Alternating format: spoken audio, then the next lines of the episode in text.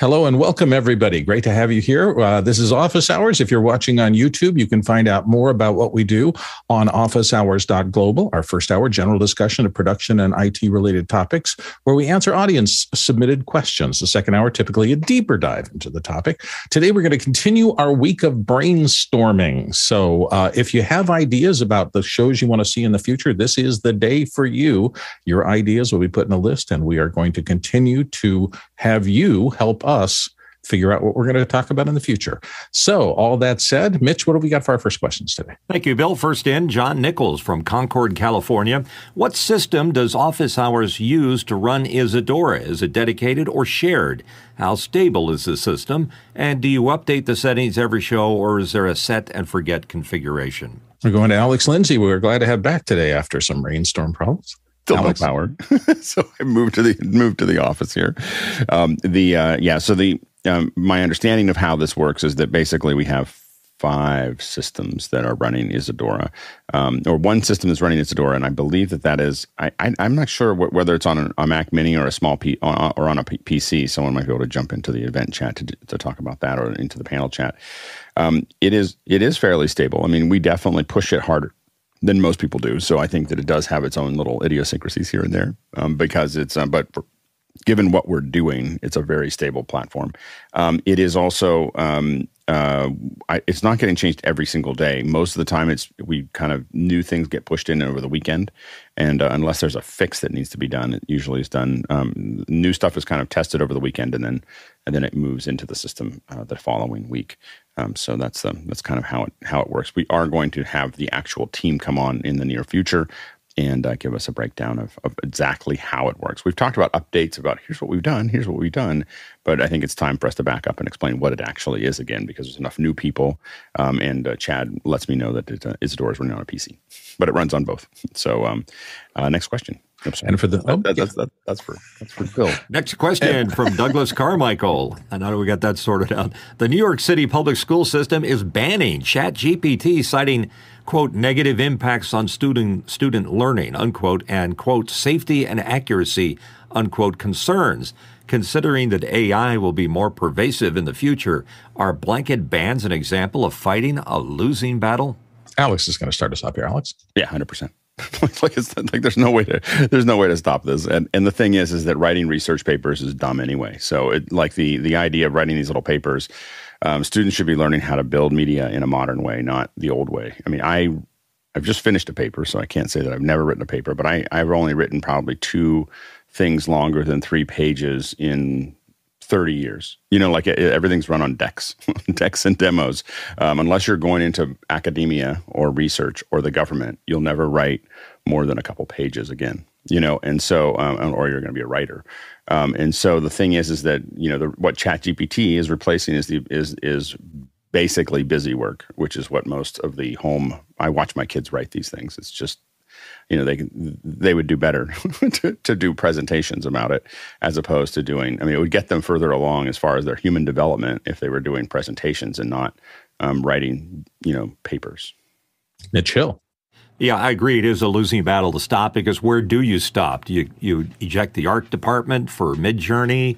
Uh, do you uh, get rid of other things? Um, the only thing that I, that I I recall my old days of writing uh, papers was that you had to provide uh, the appropriate credits at the bottom, so who you were sourcing as the information. And I don't think ChatGPT will do that. But maybe somebody, a clever person, could write an app that runs on ChatGPT that can analyze a ChatGPT answer and determine whether or not it was generated by the computer. Courtney Gooden. Well, I think that's exactly what happened here. I think a teacher found a piece of software that could analyze uh, word and text and find out if uh, somehow trace the sources. It's probably another AI that tells you whether it's an AI that's responding. But however, they did show, and I can't remember the name of the software, there's software you could use to run your chat GPT responses through to deplagiarize them that would uh, it goes through and it substitutes words for other words and changes it around enough so that it makes it unrecognizable as a chat gpt uh, generated. So yeah there's not going to be a way to outlaw it because there's certainly ways around it that are also ai based. Jesse kester I, I do think that academia moves slowly. I do think that they will uh, take their time integrating uh, artificial intelligence into their workflow. But in the early days like this, from an, uh, from an academic standpoint, it makes absolute sense to do a blanket ban as they bring their teaching staff up to speed on how to identify artificially intelligently generated uh, documents so so blanket ban makes sense. It will go on for way too long, I believe, but it uh, it, it, it seems uh, it seems like a rational choice at this stage in AI. Sky Gleason. I was listening to David Holz, the the founder of uh, Midjourney, the other day, and his comment about if you were to legislate anything about AI, it would be a matter of just minutes, if not maybe three months at the at the least, before somebody would be able to circumvent it. So, yes, I, what I'm hearing is the opinion I'm getting is we're trying to figure out how to use this, but until then, the administration wants to keep their systems in place. Alex Lindsay. You know, one of the things that that uh, we say in my family a lot is it's not what you know, it's how will you Google. And and I think that I would be much I'd feel much better about a school figuring out how to teach kids to harness chat chat gpt and error correct it and figure out those things in you know and figure out how to use all these tools. I would rather see kids writing whole papers that still have to be valid that are in chat that are assisted by chat gpt assisted by midjourney assisted by all those things and learning how they all work. But they still i mean the thing is is everything they're still accountable for everything that goes into it and chat gpt is not accurate many times. So they would still I, I have a feeling that they might end up doing more work on a chat gpt driven report than they would on a one that they wrote themselves because they have to check every word and cross check it to make sure that it was still accurate. So i'm not i'm not certain that uh, i'm not certain that, I, I think that, that would, i would feel better about that because this is what we're going to be doing. We're not going to be um, you know doing stuff from scratch for much longer I'm interested. My two cents is that I'm interested in the nuggetization of information. I find that really useful in a lot of cases to get small things, but I also appreciate the treatise length and or novel length work. And I'm wondering if we're pushing people away from thinking in those long arcs, what a novelist does in terms of themes and variations and flashback and flash forward in a long story. I think, I think it's I, I think it's fine for people who want to do that. I just think that that's a small percentage of the of the world that, wants to t- that wants to, to write like that, mm-hmm. and that they should you know continue to have classes. And when if they love to write, they should be writing. It's just that right now the problem is we have this general purpose school system that basically says you have to write long treaty papers even though you have no interest in it and you'll never do it again. You know, like you know, and so the thing is, is that we're but we're going to force you to do it for the next twelve years. You know, and and the thing is, is that um, that is is where is going to end. You know, it, it is going to end whether people like it or not. Like we're going to stop doing that, where we force kids to spend their high school years, especially, doing things that they don't, they just aren't interested in. They're never going to use it. Like me writing long fiction when I was in high school was a waste of time. I don't even like to read it. like, you know, like so. So the thing is, is that I'm never going to write it. Um, you know, and and so the thing, and and so the. Uh, it was, but it, it was just it was just burning my time up in the atmosphere, you know, as opposed to doing what I love to do, which was try to set physics records and do chemistry and do math and do things that I was interested in, you know, and and I think that we need to, you know, what's going to happen in the future is that education is going to become more specific you know, and kids, you know, it's not going to be we're going to test you like some things, and then at, when you're seven or eight or nine, just tell you which way you're going to go. We're going to, I think, we're going to get to a point where we're going to realize that people need to know a core amount of information, and then I'll give kids a lot of. They still have to put the work in, but they can put the work in in the direction that they're most interested in. We have to stop using up their most valuable time, which is before they're 18, is when their brain is the is is uh, is at its best and we just ruin it with school because we just we just we just put all this stuff into their head that they don't need anymore you know that they can easily google and not allow them to use that that superpower to learn the things that they love courtney yeah, be a good topic for our educators tomorrow. But uh, uh, you know, the reason that uh, they always taught this in school and made you write those long papers is to teach you the skill of how to gather information and present it in a coherent and uh, well edited way. And if that skill is no longer required because of AI, you know, it's like training somebody in the proper use of a buggy whip. You know, we really don't need that skill anymore if it is so well supplanted by uh, AI now, and if everyone has access to it, you know, if power goes out, Alex, uh, you may have to write your own uh, summary. Yeah, if the power goes out, I'm not going to be. Uh, I won't have a word processor. I'll just be talking. You know, like it's like. Yeah. Mitch, so. what are your thoughts? I, you know, I'm hearing this over and over again. I, again, back in high school, we we learned everything by rote and our ability to memorize things was the basis of our education. And nowadays, it's so much easier just to Google things if you need it. What you really need is context and reasoning. And as Alex was pointing out, if you teach uh, uh, students what that means, uh, that uh, Columbus sailed the ocean blue in 1492, then what was the significance of that as opposed to just remembering that date? Sky? Yeah, and I, I reference my notes back from David in the um, Midjourney. He actually has a weekly concept called office hours, ironically enough, and on Wednesdays at noon. So one of his quotes from himself was in creating a community. If I'm, I'm not very good about people that like to draw, but I am helping people that like to tell story. So yeah, I, I like him immediately, but he, he's he's deconstructing and giving platform to people that have an inner image, but they don't have the skills. And so this is, I'm just watching his um, community just race forward globally on side of on top of the uh, the platform of Discord, and how all of those elements, those uh, stars aligning, so to speak, as uh, uh John Ilson would say. So this is the the the rush to being creative and giving the opportunity for people that have no ability to draw a straight line. Jesse. I think this academia conversation goes beyond second hour, and we should. I know that there's some talk about building other shows around the office hours model, and I think that we should absolutely consider this topic. I ask all the panelists if, if I was expecting you to commit to a 12 year project, what returns would you need guaranteed at the other side of that 12 year project? Interesting. Alex, you want to finish things up for us? Yeah, yeah. I mean, I, I just think that um, we just have to look at when we look at again, the way the world's gone.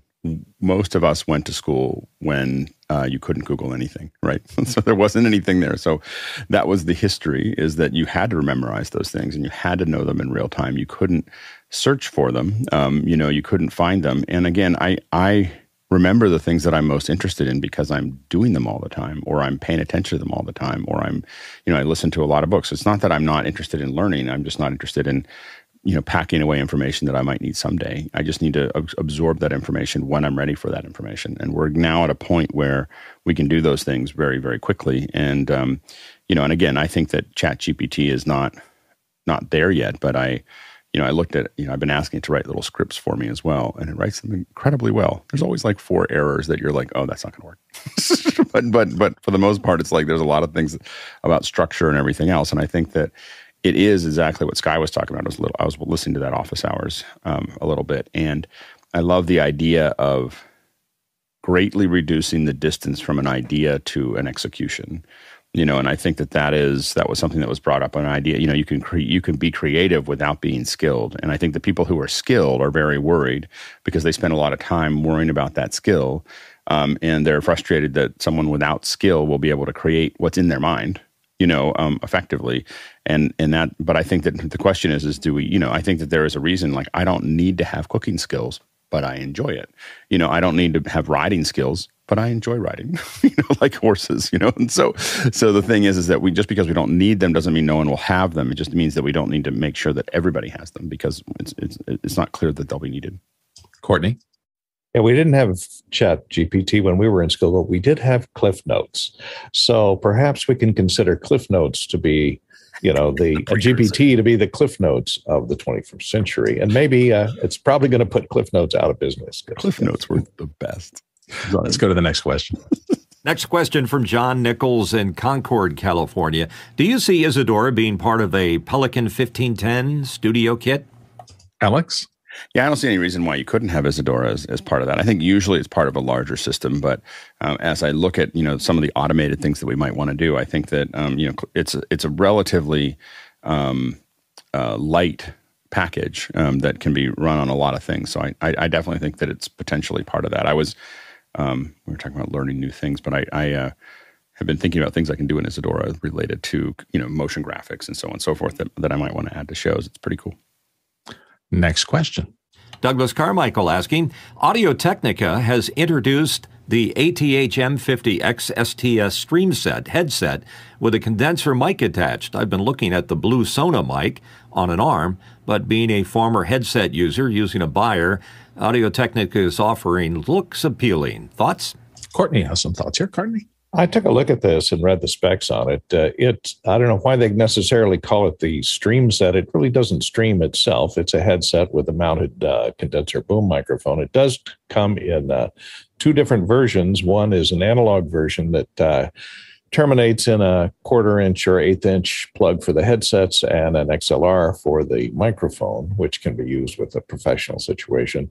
And it comes in a USB version, which terminates in, of course, USB. But it does have an the USB version has an interesting uh, feature in that it generates side tone locally and feeds it back into your headsets with a volume control on it. So you can control uh, how you hear yourself rather than coming back over the USB. So you hear the no delay uh, side tone in your ear. So that's a good feature. Uh, and it supposedly has a very good A to D converter that works at either 48 or 96 kilohertz sample rate. So it looks like it'd be good. It's, of course, a big over the ear headphones or the boom microphones. If you're on camera, it, it may not be too attractive. Alex? Yeah, I think that I, I know I sound. Fu- it's funny for me to say that. I've just forgot my in ears. That's why I'm wearing these over the ears today. Uh, I, I get that the that the over the ears is a fad in the gamer industry, but it's the only place that it's a fad, and I don't think it's going to continue to be the thing that everybody does because it, you know, it's not what I would broadcast with normally. I know I'm saying that with them over my ears right now, but I know I, I, can see the irony, but I just didn't have the other ones. So anyway, I don't think that I would normally do over the ears for a broadcast. I oh next oh Mitchell Hill Hill wants to weigh in. Mitchell, I, am sorry I couldn't help myself, Alex, but uh, I don't know if it's the headphones or the hat that's bothering me the most. it's the combo headphones and hats. I mean, I figure out hat on the outside or the inside, never the outside. He gets a anyway. frowny. Next question. Ike Potter from Hanover, Germany, uh, has a question. In Zoom on a Windows PC, I'm using two webcams, a Brio and an Insta360 Link. Switching from a well framed Insta to Brio and back to Insta results in a zoomed out picture. Is it possible to permanently store the Insta frame as default without the app? Alex. Yeah, this seems to be a problem with both the Brio. My guess is is that your um, your Brio is all the way out as well. And if you had zoomed in on your Brio, you'd have the same problem on both of these. And this has to do, we think, with a it's the request. Um, it's when it requests full frame when when you're getting full screen. You probably don't see it if you are in if you're not in full gallery, but if or if you're in gallery, but if you're in full frame, it's going to ask for the full resolution. And it seems to be a behavior that when Zoom makes that, a, a, many webcams that are zoomed in will immediately pop to the widest um, place that they that they go, and that seems to be some kind of UVC thing. It's not something that Zoom is necessarily doing to a specific camera. It's making that request, and all the cameras seem to be reacting the same the same way. I'm not sure if Zoom can fix that or not. uh, Courtney had some thoughts. Yeah, Alex is right. I think what happens is when you switch devices in Zoom, it requests the manifest from the USB device, and that manifest will tell it what the maximum, what its resolution is, and it'll set it to that maximum resolution. That's probably what causes it to reset. Oh, that makes some sense. All right, uh, next question. Alex Lindsay from Novato, California, and also right here on our panel. Have the panelists been learning anything new in the new year? Ooh, we got that's an interesting question. Sky, take it away. You got it first. I was at a conference once and a gentleman tapped me on the forehead and he said, You need to be thinking less. And then he tapped me on the chest and listening more. And he bent with my heart or my gut, as as the phrase goes. So yes, in the last what six days, I've been really listening to my heart about what is Discord and what does it mean to the future of of communications and connection. So I've been learning and diving deep into that as a platform and i think it's going to be the new facebook of in the in the sense of communications and connections with with humans and interaction that way. But i'm also i'm diving deep into the whole ai of the creative concept. I've I joined not just midjourney and been playing with that on a daily basis but i've also there's a couple of other platforms uh, that are using this ai for creatives and learning and listening into how they're uh, adding some maybe some knobs, maybe some graphic ability, uh, some some word. How do you add words to get the graphics that you want? And so I'm those are the things I'm practicing. Mitchell. I remember when Comp uh, CompuServe came along, and it was the beginnings of the internet, and then AOL, and of course the rest of them. And um, it just it sort of snuck up on me, and I didn't really anticipate the significance of living with it. And in this case, uh, AI is going to have a big, a significant, probably equal uh, change in our lives um, as we move forward, and it becomes more pervasive in in our uh, in everyday things that we do. So I, I'm, I'm contemplating what AI is going to mean for us all uh, moving forward into the future. Alex. Yeah, I, I, was thinking about this because yesterday I'm not very good at learning things to learn them. As you may have guessed from my comments at school, I'm not. I'm really good at like I have to get something done, and now I will absorb how to make something happen. And yeah, uh, just a couple days ago, I had someone ask, "Hey, can you just throw some visuals with that audio with that music?" And I was like, sure, I can do that. And then I was like, I have no idea how to do that. So I mean, like I, I, can do it with I could do it with Motion or After Effects, or I could build something you know out. But I was like, I just need a visualizer to do something, and I learned a lot about visualizers over the last couple days, and um, I. I uh, I it was just this kind of like wow, there's this whole little world that I don't know about, you know. And I downloaded a bunch of them because we had talked about them at some point in time, and um, and just realized like how much and how much you could dig into that. And then and then you then what I did, of course, is got a visualizer to export some stuff, and then I brought it into Resolve, and then I added Fusion nodes to it, and then I, you know, made it more than what, what, the original designer had. Um, and uh, but but I uh, but I think that it's really interesting that, and then of course. I've been really digging into the, you know, the um, building up an infrastructure of how do you get stuff in and out of with Zoom ISO, with uh, Mimo Live with you know how do we build shows both in Mimo Live and with uh, um, with the hardware. And so um, so it's been it's been those two things that I've been kind of really in the last two weeks have been really digging into deeply. Courtney, yeah, I'm with Mitch. I'm trying to uh, uh brace myself for the influx of AI spam phone calls, uh, and I think you know Google missed it. They killed duplex too early. And what we need to do is have a digital AI assistant that answers every phone call and pretends to pay attention and answer the questions, the stupid questions that they ask, and give them phony information no and send them on their way. And uh, and that would you'd never have to deal with another spam call again. Oh man, that is a great. When are you going to write that app? Mitchell Hill, what, what's up? I don't, I don't know what to do about that because then I'm going to have to check my credit card statements and see what the chat's been up to. But um, another thing that I'm trying to dig deep into is expressions inside After Effects. It's fun to uh, master, not 100%, but I'm pretty good with After Effects, but then find out there's a whole different world uh, that uh, uses mathematics to describe things that are happening and interactions, and it's it just completely makes it a new thing. And to Alex's point, it probably is a good for a visualizer source too. Jesse Kester. Uh, if you're having fun with expressions, definitely jump over to Motion because they built that in a much more user friendly way. And I would argue that the reason you are seeing us as panelists, and maybe the reason that we have so many producers in the background writing questions, is because we are all addicted to learning something new. I have learned so much new from office hours just from showing up here. And I think that's one of its pre- predominant draws, including the back end staff. I think that's why everybody back there is working because they all want to learn something new every day too. And it's been fabulous for that. So thank you, Alex, for creating this. Let's move on to the next question. Ronnie Hofsey from Tromsø, Norway asks In Windows, we have vMix as a very good software based switching solution. On Mac, we have some older ones and some newer ones. If not using OBS, what are the biggest concrete differences between the most popular ones? Alex. I think at this point, the, the three most popular ones on the Mac not, that aren't OBS are probably Wirecast, uh, Mimo Live, and Ecamm.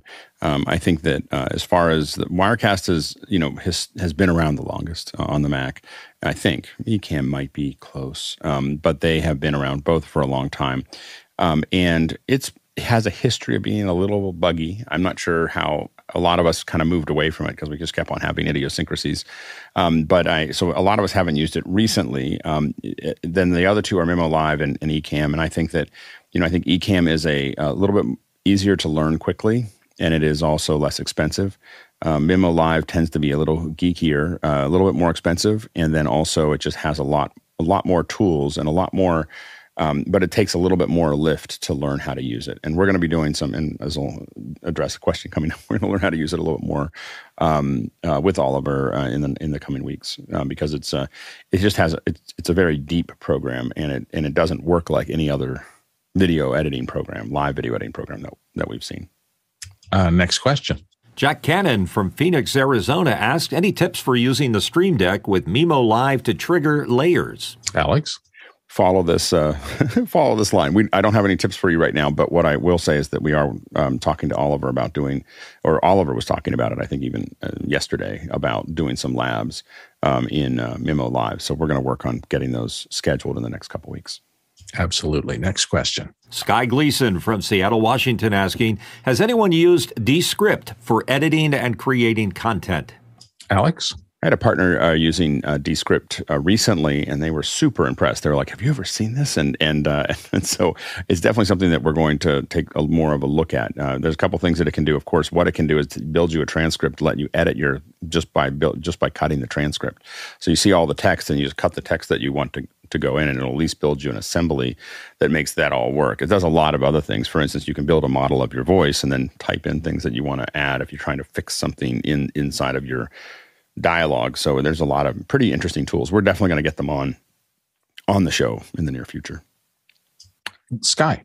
Well, it's the transcript concept that was I was introduced to it just yesterday, and I have not done a deep dive. But as an editor, searching for that phrase or that I know that person said that thing, and so to have a transcript and be able to highlight the word on a text document and then it automatically puts the video uh, in an edited timeline. I thought that was. Uh, I know there's many more features, but I know a lot of people that do a paper edit of their concept uh, content. So that's where I'm. I'm very interested in this, and again, that it's all cloud based and and very simplified in its in uh, its tool sets. So I'm very interested in seeing where it goes. Next question. Ike Potter, Hanover, Germany, has a question. Panasonic's box camera, the BGH1, can be powered by an expensive non NPF style lithium ion accu, which is an AGVBR 89. When powered by a DC power supply, does the BGH1 charge the lithium ion accu, or is an additional charger required? Alex? Whoops, you're muted, Alex. I Don't have my normal tools. Um, Nikon uh, typically charges the batteries within their cameras. I'm not sure if they're doing it within this one or not. I haven't haven't used this one, but typically Nikon has done that with other cameras that they have. That said, I would always get a DC power supply, or, or, I mean, I'll always get an additional charger. You don't really want to charge your batteries for a variety of reasons. You don't want to charge your batteries in your camera if you don't have to. Um, so um, it, it if the if the battery bulges, then they could do a lot of damage to your camera. And so you're better off almost always, almost 100%, charging batteries with an external charger and only charging them in the camera when, when it's absolutely necessary. And definitely, you don't want to charge third party batteries inside of an expensive camera. Now, I believe that the, and I believe the BHD1, the camera, the, the, I'm not sure if it's on the outside or the inside um, as far as that goes, but uh, still, uh, I'd be very careful with that. Uh, next question. Next one in from Douglas Carmichael. Uh, many chip makers, Apple included, mentioned that their chips are made on the Taiwan Semiconductor Manufacturing Company process. Do you think that reliance on one company to make chips is a vulnerability because of the China Taiwan issue? Alex. Yeah, hundred percent. And everyone's trying to figure out how they've gotten themselves into this pickle, and everyone's trying to get figure out how to get out of the pickle jar now. So, so uh, you know, you're seeing Apple and everyone else. The problem is we're talking about hundreds of million, a very specialized skill set, and hundreds of millions of, of devices that need to be generated. It's it's it is it's not like a little ship. It's like the biggest ship you could possibly imagine, and making it turn is going to take some time. And so I think that a lot of folks are hoping that the United States and China can stay friendly for at least long enough um, for them to get their businesses out of China. The the irony of all of this is that China is trying to I don't know what China's trying to do, but but they are literally burning up their entire future for a, an island that doesn't really matter to them. like like it doesn't it, it matters to them emotionally. It just doesn't matter to them um, in any sizable way, um, other than it embarrasses them that other Chinese are doing better than they are. Um, and so the, but I think that it is, um, it's it's a disastrous problem, you know, for China because all these countries now, after what happened in Russia, all these countries are, I mean, all these companies are trying to get out of China, and so uh, TSMC is is looking at American and other countries to move their their fabrication out of even Taiwan um, to make that happen. But it's it's a it's a disastrous Chinese policy for China, like it's and so, but but in the in the what you are seeing is all of the big companies that have just felt like that was an automatic thing to do start to make it not automatic. Courtney. Uh, yeah, what Alex said. The um, and also there's been recent legislation passed to help uh, the United States uh, move uh, chip fab back to the United States and uh, and other countries that are more friendly, uh, and uh, that will take two to three years for them to even build those fabs. So we're looking at the next two to three years, kind of dancing on eggshells and hoping that uh, China doesn't invade Taiwan or take it back uh, and cut off production and try and uh, hamper, you know, production of all electronic devices all over the world. So, Alex, just keeping our fingers crossed. Excuse me, Courtney. Alex. And one of the big problems is, is that because we didn't do this for a long time, we stopped manufacturing, we stopped, we, we devalued skills and skill sets. Um, we basically ended up with a large workforce that can't do it. So it's not just that, oh, you, it, the wages are too high or what are we going to do in the United States? We don't have the people to do it. And it will take us a decade at least to bring up the skill sets that are required to make all of that happen. And we were talking about there's a, you know, uh, there's 100,000 people or 200,000 people in Shenzhen that can do things that there's like a thousand in the United States that can do. so so it's it's a different there's a there's a hu- there's a huge um, skill set problem, and then the problem is what skills do you build up that, that eventually a ro- robot doesn't replace. I mean, Foxconn is spending billions a year trying to figure out how to build robots to do most of the stuff, most of the assembly that's going on. So there's just this kind of we're in a really complicated space when it comes to moving things out right now. Next question. Ronnie Hofsey from Tromsø, Norway, asking Every show is packed with valuable information, but sadly, I don't have enough time to watch them all. So, a two or three minute recap video for each episode would greatly assist to find and prioritize the best episodes for me to watch later. Pros and cons? Sky Gleason. An engineer friend of mine had his logo was all things are possible with time and money. And that's what I look at editing is is just time. And so to find those nuggets does take time and that's why i mentioned earlier about this this transcript concept. If if there was a way of searching in a text concept and doing some of that pre you know sorting that that might be a tool. Again somebody would have to learn that tool. Somebody have have have, to have access to the the the feed or the the video of some kind. But is it possible? Of course. The imagination that's part of what we do here is continue to push. I love Fenwick's comment about Alex Lindsay is he's not just uh, in over the fence in the next yard; he's in the third house over, going over the fence. So uh, we're constantly pushing forward. Courtney. Well, maybe we could uh, auto caption all of our library and train a ChatGPT database with all of that text and have it generate summaries uh, that are available instantly on searching. There you Get go. Get right on Alex. that. Okay, John. you know, I, I, think that one of the things that we, have talked about a little bit is now it it probably could be something that Descript again could pro- possibly do, where we where we grab it. the The issue is is that for a lot of people, that getting a conversational a conversational uh, two hours into three minutes is difficult. Um, and, and so it, it, it's not a minor amount of editing that's required to get that down. Um, I think that um, it is a you know trying to figure out how we take an hour and maybe make it 10 minutes or we've definitely talked about making two hours um, a weekly show. So taking all the stuff that we did over the five days or six days and then combining it down into like a two hour digest. But what we i think what we would need to do is and we have it built in i think that if you actually click on each one of these questions you can put a heart against it and one of the things we've talked about is getting people to to do more where they rate the answers.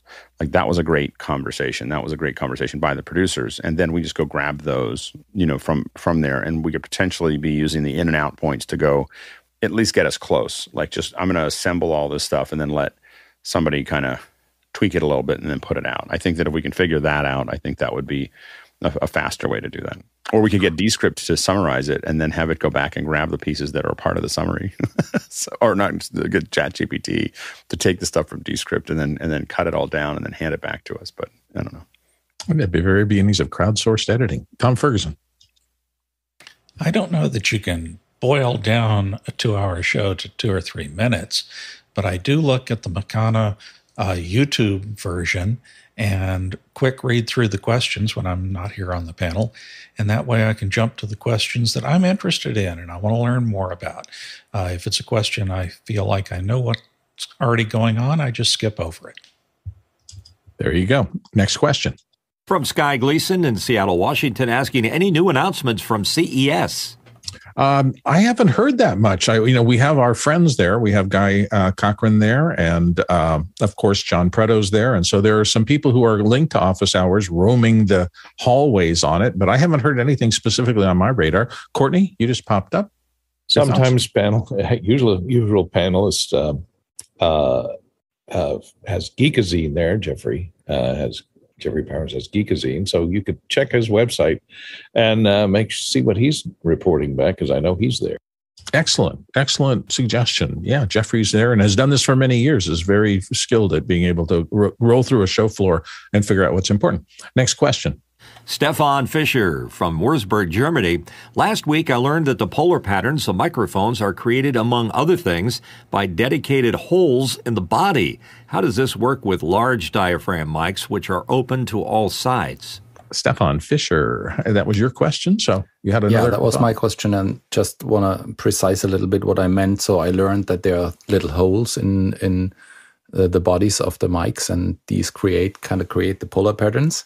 Uh, and uh, in front of me, there's um, a large diaphragm condenser mic, like the Brauner Pantera in this case, and it's open all the way around. So, how are created polar patterns in uh, with this kind of mics? This There's a little question. discussion of that uh, on Tuesday on the or on Wednesday on the audio thing. But Courtney, yeah, sometimes they use a, a, an additional element that's facing the opposite direction. Uh, that's inside the housing. You may not see it and that uh, is accepting that uh, sound coming from 180 degrees out of phase. So even if it's open, uh, the sound that's coming in the second element is summed with the first element. That creates your noise cancellation. Um, and I think the Coles microphones use that. A lot of uh, noise canceling headset microphones that are used in helicopters use that technique uh, with uh, dual diaphragms facing opposite directions, fed together out of phase. Yeah, and phase plays a part in interference tube microphones and other microphones that have multiple openings, and they are machined for accuracy so that certain frequencies can enter at different time delays, micro time delays, and cancel phases and things like that. Microphone technology is a very precise, uh, well understood, but that's why there's thousands of different microphone types out there because manufacturers match all these things to what they need the microphone to do. Uh, let's move on to the next question. Next up, John Foltz from Ceilings Selinsgrove, Pennsylvania. John asked, has anyone used the Accsoon SeeMo device that lets you use a mobile phone as an on-camera monitor? Looks interesting. Sky Gleason. It does look interesting. And when Talalik was here visiting Guy Cochran up at the DVE store, I actually held one in the box. But I was introduced to the concept and imagine having a, you know, a six inch monitor or Better yet, they actually have a frame for an iPad with all of the quarter 20s on the outside. So you could have a nice 11 inch monitor that you're going to be bringing already, but you just need to take into the field. And so the concept is brilliant and also has a, the, I believe if this is the same uh, manufacturer and model, it has the ability to mount a, a battery onto the back. So you're not going to be draining your, your, your, your laptop, I'm sorry, your, your iPad. So the concept is brilliant because you're going to be having your iPhone in your pocket anyway.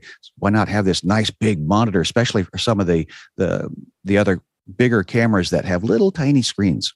I just want to thank the guy who named it the Accsoon SeeMo. I love that, Alex.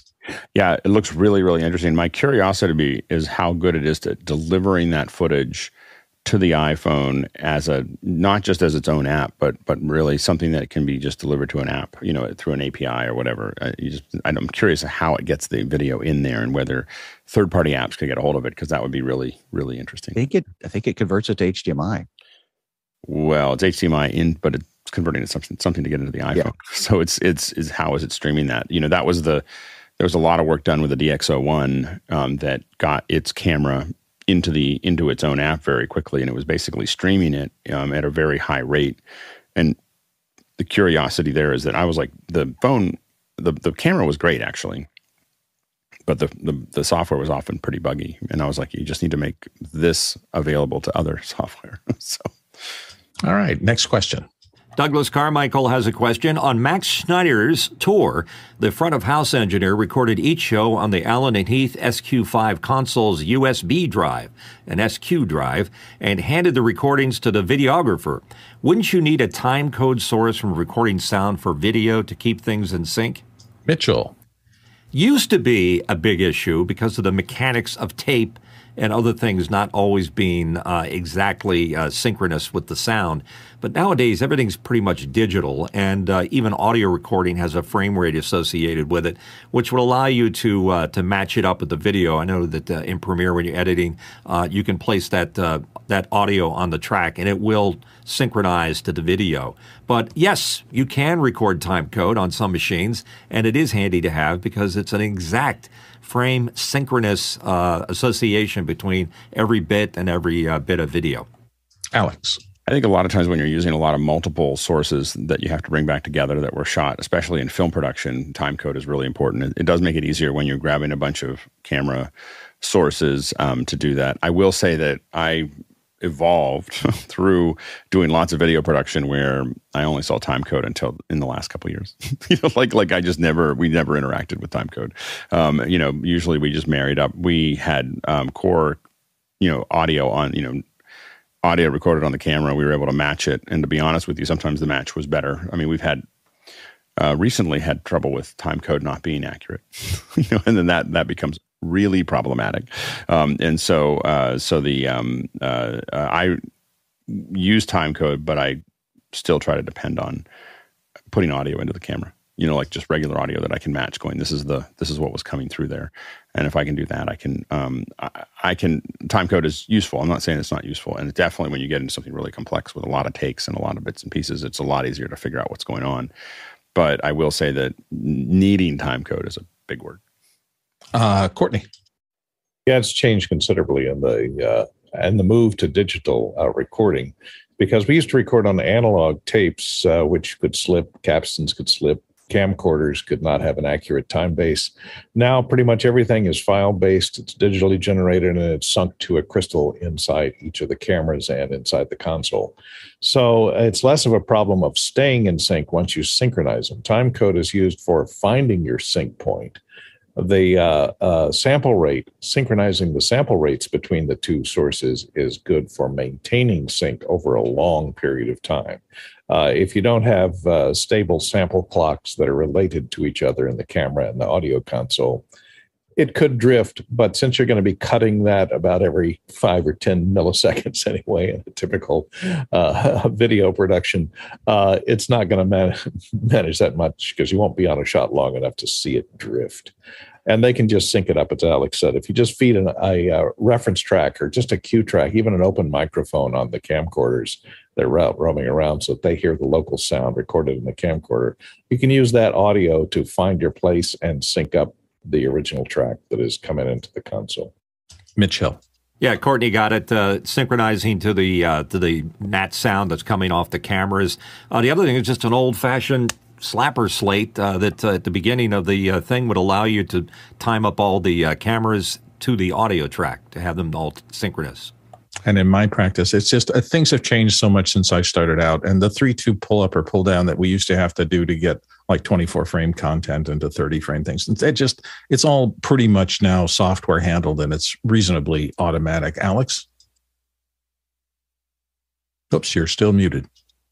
Uh, sorry, Mitch reminded me of this. We used to call this a mini slate when when we had three cameras like at a at a venue, and we just have someone go like this. And, and, as long as the cameras could all see that, we could we could at least pull the cameras together, and then we had to deal with the audio later. But but it was just a, we called just give me a mini slate, and that would be it anyway. Yeah, you you young people don't know how lucky you have it. I'm just yeah, exactly. Let's move on to the next question. Vincent Alvarez from Bellingham, Washington. Recently, a mentor of mine had a Jason, a Jason case in his background during a Zoom. Can anyone compare their thoughts on choosing Jason cases versus Pelican cases? Sky Gleason's going to help us. Well, I, I have several Pelican cases, but I have the an older one without the wheels. Oh my back! I I dragged that all the way to Las Vegas on the recent you know OH space adventure, and I realized the the newer versions with the wheels and of course the the handle that that's the necessity. Whatever you get. So it looks like Alex is going to bring bring one in. Mitchell. I was just going to suggest Alex had one right behind him. I don't know if he'd planned it that way, but uh, there it is and it looks like it's well traveled too. Those 1650s are real fun when you load them with lead acid batteries. I, I Alex, here's the funny part: is I don't know what's in this case. So we're gonna we're gonna open this case up and take a look. It feels pretty light, so I think it's empty. Um, so you can throw Pelican cases around.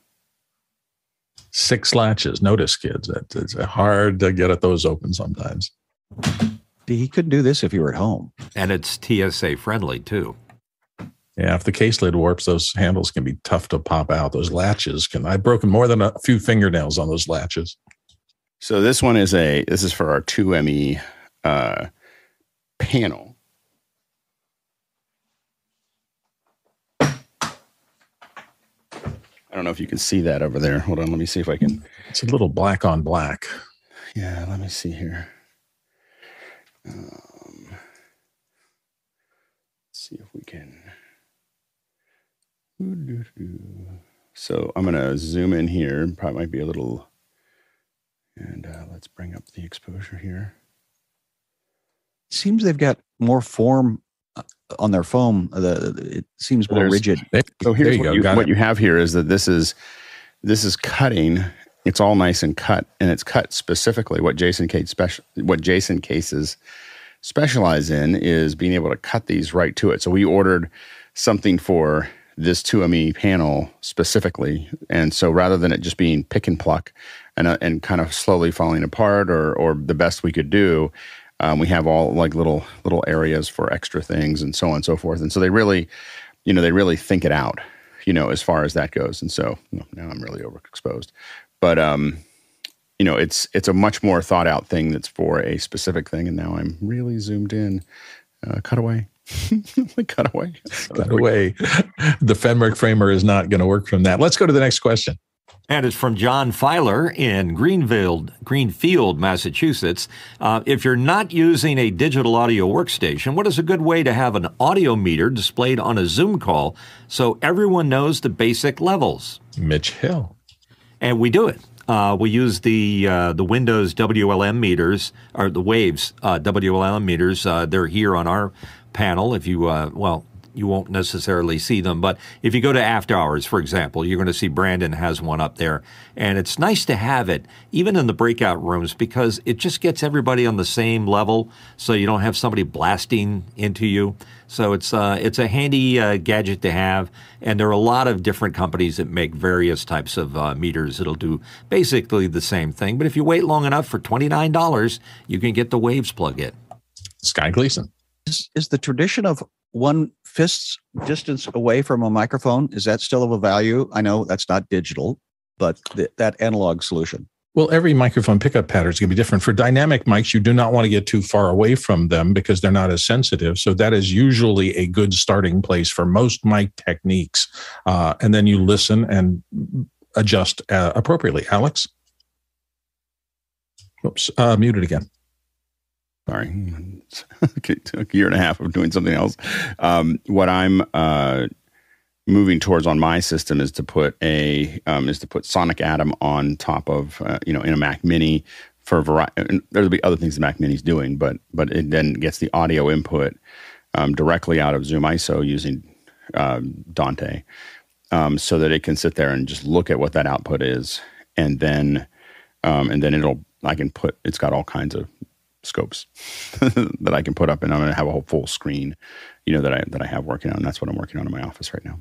And John Filer, since we didn't haven't seen you a lot before, one of the most interesting things I think about the show is that our meters every day, or most days, are provided by our friend Hasma Gajar, who's in Cape Town, South Africa, supplying those into a global show from a different place than the show is switched or where the panelists come in from. So uh, these ability to put useful pieces of information into these webinars, it's amazing to me still to this day. Stefan? Yeah, and uh, just to add, this uh, plugin uh, we talk about is uh, can be added to Audio Hijack, so you don't need a, a, special other software if you're a Mac user and use Audio Hijack. This plugin attaches directly to that. There you go. Next question. From Greg Gibson in Washington, D.C., I don't believe there's a way in Zoom to send automated reminders to registered attendees in meeting format like there is in webinar. Not sure why this is, but can we encourage the office hours community to make this a feature request? Alex.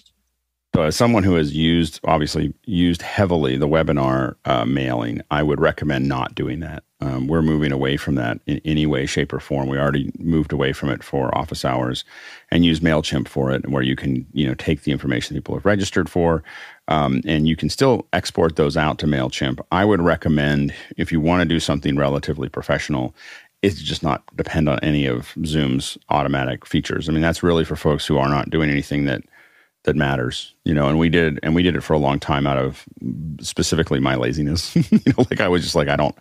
Mailchimp makes makes me a little crazy, um, so it does take a little bit to get over the the hump of it, and and so I um, didn't do that. Josh took it over, but now it's Mailchimp. so, um, and uh, but but I would recommend not doing that, and I would recommend probably not leaning on Zoom to do it well. Um, and so I think that I would I would rather be publishing out who I had registered and and then or and I believe that there's actually some integration between Mailchimp and, and Zoom that's available.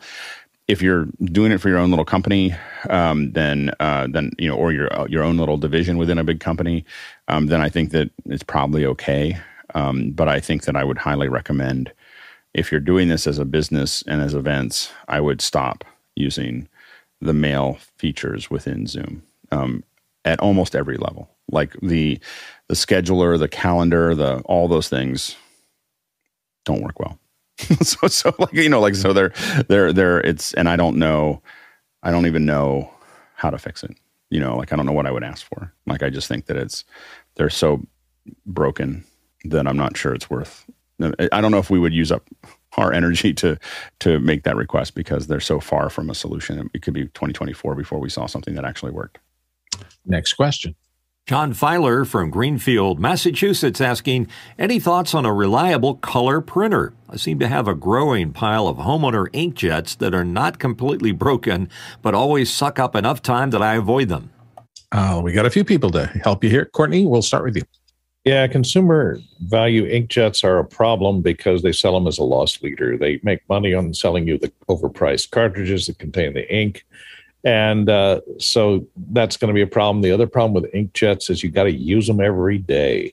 If you don't use them every day, they're going to clog up. Some of the nozzles are going to clog up, and then they have to pump gallons of ink through those nozzles to unclog them. And then the sump fills up, which is a little a little sponge that's inside the uh, printer that it sticks the heads over when it tries to clean the nozzles. And once that sump fills up, your printer's dead. It will not let you print anymore. And there's no way for the user to replace that little ink sponge that sucks up the pumped out ink. So uh, I could suggest maybe the EcoTank printers. I don't have any of them that are the Epson brand EcoTank. You see Schack advertising them, where they don't make their money off the cartridges. They use larger reservoirs at large bottles of ink uh, although you'll pay a lot more for the printer. But just remember, you still need to use that printer at least to print out some full color stuff every day to exercise all the nozzles to keep them from drying out and clogging. Because once they dry out and clog the print nozzle, it's really hard to bring them back to life again. Jesse Kester. We've moved all of our color printing offsite to something like Kinko's or Home Depot or Office Max or whatever, you know, wherever your local color printer is. We just get better color prints and the the amount of money we save at home not maintaining a whole bunch of inkjet printers uh, is we save more than we would have spent on those printers. But having a good black and white laser printer is a must. Sky I also have moved over to a, a, black and white laser printer because we have multiple.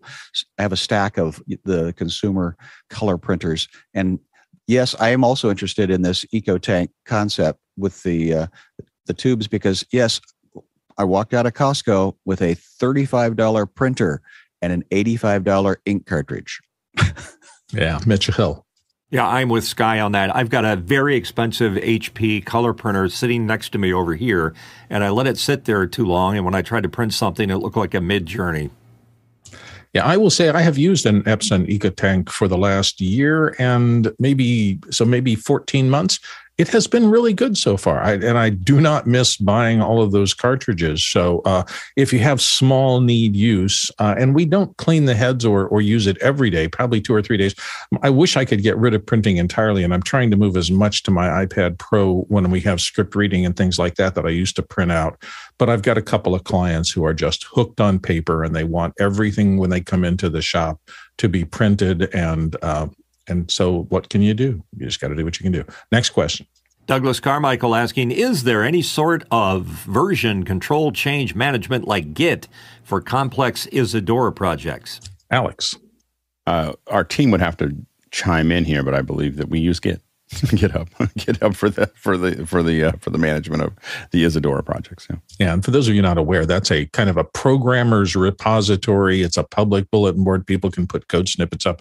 They talk huge community and incredibly active. So uh, if you are interested in programming and do not know about that, though, that seems rare to me because I think every programmer I know just loves that. Uh, investigated. Next question.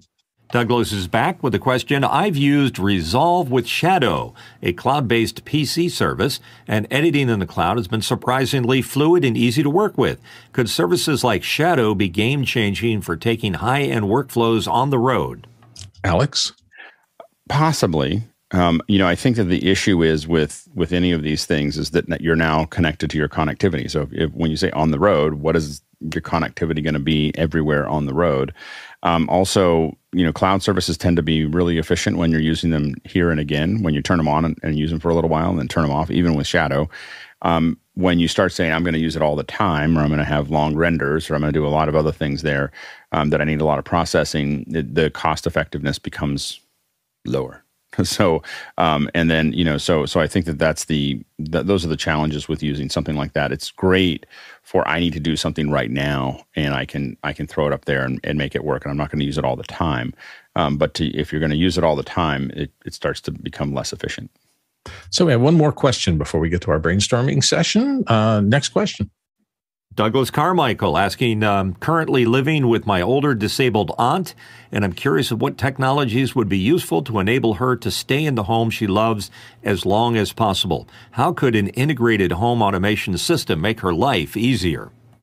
Um, there are a lot of technologies. I, have gone through two circumstances where we've had somebody who's elderly um, kind of come and live with us. And one of the things that I was surprised at is the simple things like large uh, display clocks and large display signage and things like that. Really, it's a simple thing but as eyesight fades with advanced age, and that's the normal case uh, for many people, uh, that turned out to be a big thing. But we got other people who want to get in here. Uh, Courtney, take it away. I, I would buy into, and I'm totally sold into the uh, home assistants, both the Google Home and the Amazon Alexa.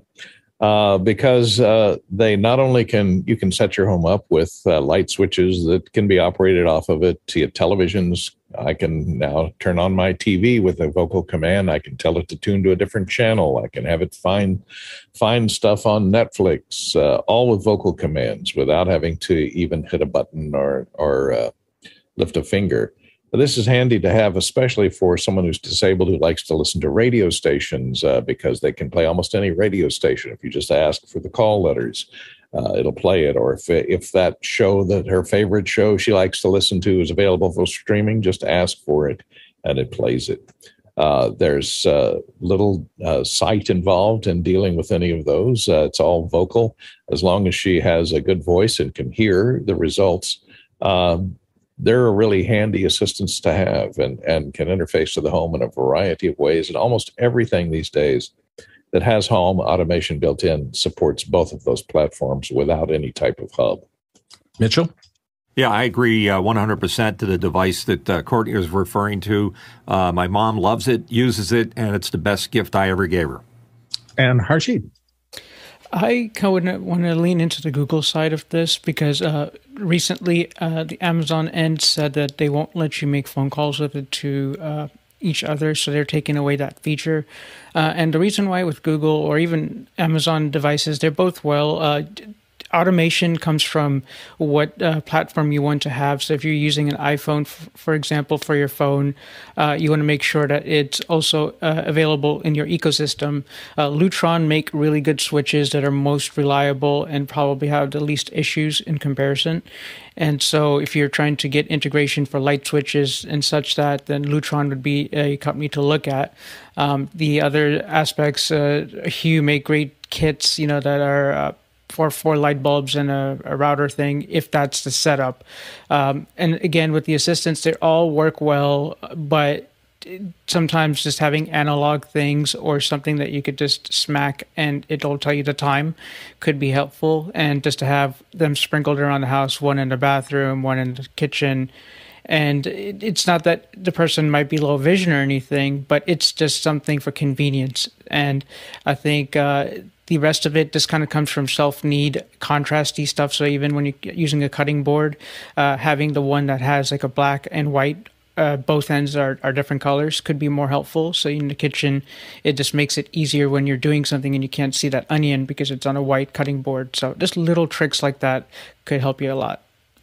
And uh, Douglas, we wish you great success in helping your aunt through these later stages of life. All right, we've managed to make it to the end of our regular first hour, and now we're going into our second hour. Today, we're talking about brainstorming media infrastructure, and this is all the support that makes production possible. We want to talk about logistics, power, infrastructure, crews, all the stuff that is not kind of front of mind, but anybody who's ever produced content and has gone out in the field understands how important all of this infrastructure is to achieving success.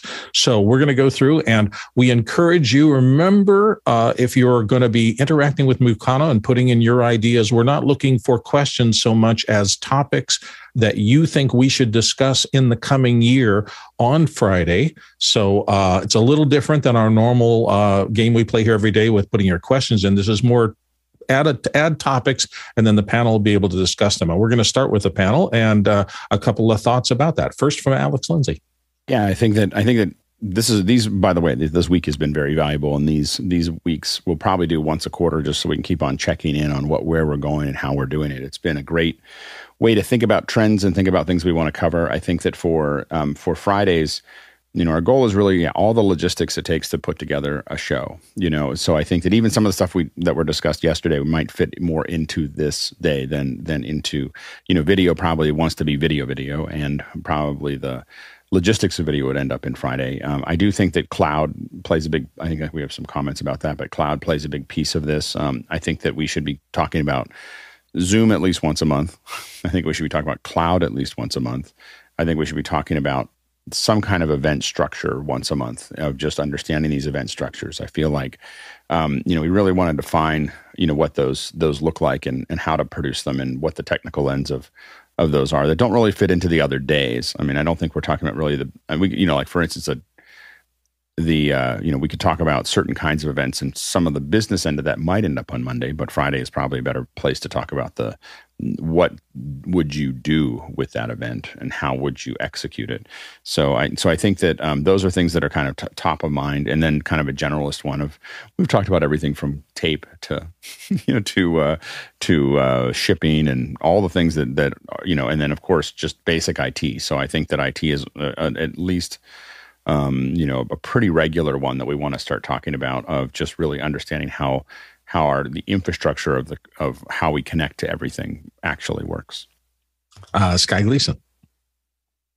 Well, I've just in observing this this past week, Alex, I've been very appreciative of our understanding that not every tool is right for every job, and that every concept is right for every you know uh, uh, use case. So what I've started seeing is the the levels of where that tool fits, and also uh, the difference between a show and maybe a lab, and that we now have the infrastructure to to be able to think about. That's a legitimate. Um, let's put that need in that location of time and space and, and that group of people that are interested in it. So I've just been I've seen their huge value in this this week in helping us define moving forward faster with with these new tools that we have. Tom Ferguson. Well, let's start with location and location scouting. Uh, what do you take along on location scouting? Your iPad? How do you document? Uh, any other tools you might need while you're on the road, just checking out where you want to shoot. Cool. All right. Let's get to our questions and see what our producers think. And first one in from John Nichols in Concord, California. And uh, his topic suggestion is leveraging and influencing cloud providers, specifically AWS, for office hour needs. Alex will help us. Yeah, I, I think we should be talking about cloud and probably mostly AWS um, every month. You know, so I think that one of those one of the days needs to be something where, and I don't think I mean in the past we've done the guys have done incredible, um, uh, incredible overviews of how to do something very specific in AWS, and I think those would probably lean more towards labs and classes. I think that we could literally just come up and do Q and A about AWS, and if we get the right people to be there for Q and A as we try to figure things out, um, I think would be enough, you know, to get a lot of people at least at the beginning, and then look at labs, and then look at classes that we might be able to provide um, in those areas. But I think that understanding how the cloud, you know, how we would utilize the cloud, and constantly processing everything from the shadow PC that Douglas talked about to AWS to Azure to you know all the different solutions i think we need to be paying attention to um, constantly because i think that those are going to be important to what we're doing next question TJ Asher, from Minneapolis, Minnesota, with a topic uh, Amazon announced it will cut 18,000 jobs next week, many in technology areas. How does this impact AWS and the viability of using web services in general for production? Should we be pulling back from the cloud or keep moving towards it? Courtney, start us off. Well, I don't know what kind of topic this would create. Maybe we could look at, uh, you know, how to deal with the global uh, a shift in the economy you know so it's uh, we're in a bit of a recession now globally and uh, how to deal with that might be a good topic uh, amazon in particular you know they have 1.54 million employees so 18000 isn't that much but uh, and you know whether or not it's going to impact uh, how we use the web or not that could be a co- topic for c- concern but i don't think it really is going to affect us that much. Alex? Yeah, I definitely think that that measuring the value of we were talking about this a little bit in the first hour, measuring the value of cloud over physical and when does it make sense to go to cloud? When does it make sense to have physical? When does it make sense to have a little bit of both? And and I think that those things are are definitely important. I mean, I definitely the cloud is here to stay. You know, so I'm not too concerned about uh, AWS um, of, of dropping this. This is a pretty common whether people like it or not, this is a pretty what we see a lot of times is a pretty common um, expansion, which is that you hire into the with a future idea of what you're going to what you're going to do, and then you very quickly pull back with a future idea of where you don't may not need folks, and it's actually a pretty common process to to, to use there. So. I don't think that this is going to give us any concern. I definitely think that our future is in the cloud, and so we just have to um, keep on measuring when it makes sense and when it doesn't. Jesse Kester. Um, one thing that I wonder how the other panelists are, are doing to approach this is we we we, we maintain uh, redundancy in physical production, and I'd love to know what how how everyone else is maintaining redundancy in the cloud environment, and you know what solutions and problems you've been experiencing there.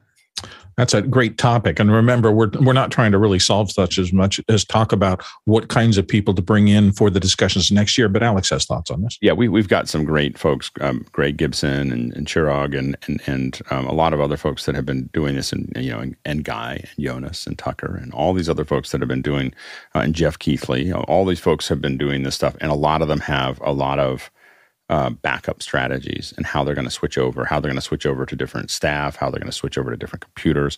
And I definitely would love to have them come in and talk about redundancy in the cloud is a great, great subject for a second hour. Yeah, that makes sense. Uh, next question. Laura Thompson from Beaumont, Texas, uh, pointing out that we could discuss how to assess what size crew is needed. Alex. Yeah, I think that at different levels, being able to talk about there's we've been talking about it with hardware, but you know, with small, medium, large, you know, like there is a, you know, what do you absolutely need when you don't have a lot a big budget, and what do you do when you have the budget that that allows you to fully execute um, something. And so I think that because there is no limit to the size of crew that you might want, you know, so you know it just gets better. And so the the main thing is is that you want to think about but where where do you cut when when you don't have a budget to fill those things in? Um, it's that's really it's more making that decision because again there's no there's no upper limit to number of people that you could add if you had the budget to do it. Sky? Well and part of the concept is we d- developed the department heads in this last year's productions of this community and that was a real critical. So at what point is a department had valuable, uh, useful when you've got other people to do the the major work. So um, the the authority and leadership conversation would be helpful in this topic. Courtney. Yeah, perhaps uh, when to make the step or the leap if people have been used to hiring you as a one man band type of solution with you providing a camcorder and audio and lighting. Uh, when do you make that step uh, to a crewed you know, response, you know, where you bring, bring your own audio person and you hire a gaffer, et cetera, to, to do the lighting. And, and how do you, how do you sell that to the, your clients as a positive thing, uh, even though they'll be spending a lot more money? Jesse Kester's next. And also a discussion on um, how, how to manage larger teams. I came up in the age of the one man band. So as our teams grow, there's a lot of misses I'm making that I'd love to, to cut out of the workflow as early and often as possible. Next question. Sky Gleason in Seattle, Washington. Is this the second hour where we bring in writers and designers into the creative process of making content? Harshid. I say absolutely. Uh, yesterday we had a little session, thanks to Laura, in after hours uh, for accessibility. And one of the topics that we discussed was alt tags and also audio description came up. And so to be precise or concise in your verbiage and to have a story that you tell on your webpage or any content that you put out there, especially if it's a stream or if it's a PowerPoint, keynote, etc., uh, we should be able to really uh, be good wordsmiths about uh, how we introduce a topic and how we deliver it, and then how we uh, end it you know, with conclusion.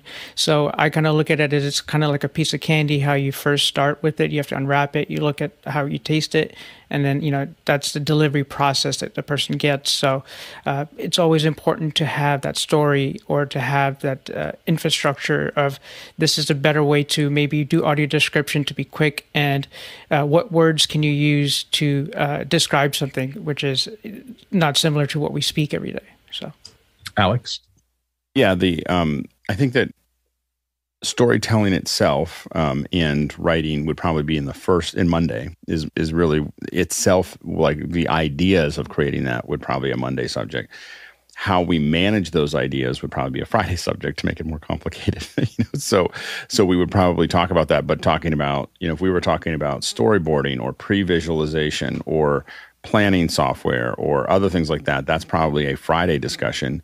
If we're talking about the actual writing and ideas and business structures around it, that's probably a Monday structure. Um, but it's it's valuable conversation in both of those, and we might even be able to at some point team them up where we're talking about on Monday we're talking about writing, and on Friday we're talking about the tools that we use for that. Next question from Brody Hefner in New York City.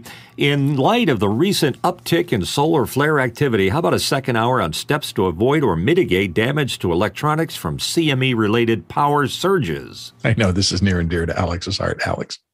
I think talking about general CME related uh, issues that, that could occur, um, and and then just general, I don't think we have to worry too much about what it's going to do to our equipment anytime soon. If, if it does something to our equipment, it's probably done so many things we're not going to have a show. So so like you know like I don't think we have to worry about our show working because no one will have anything working.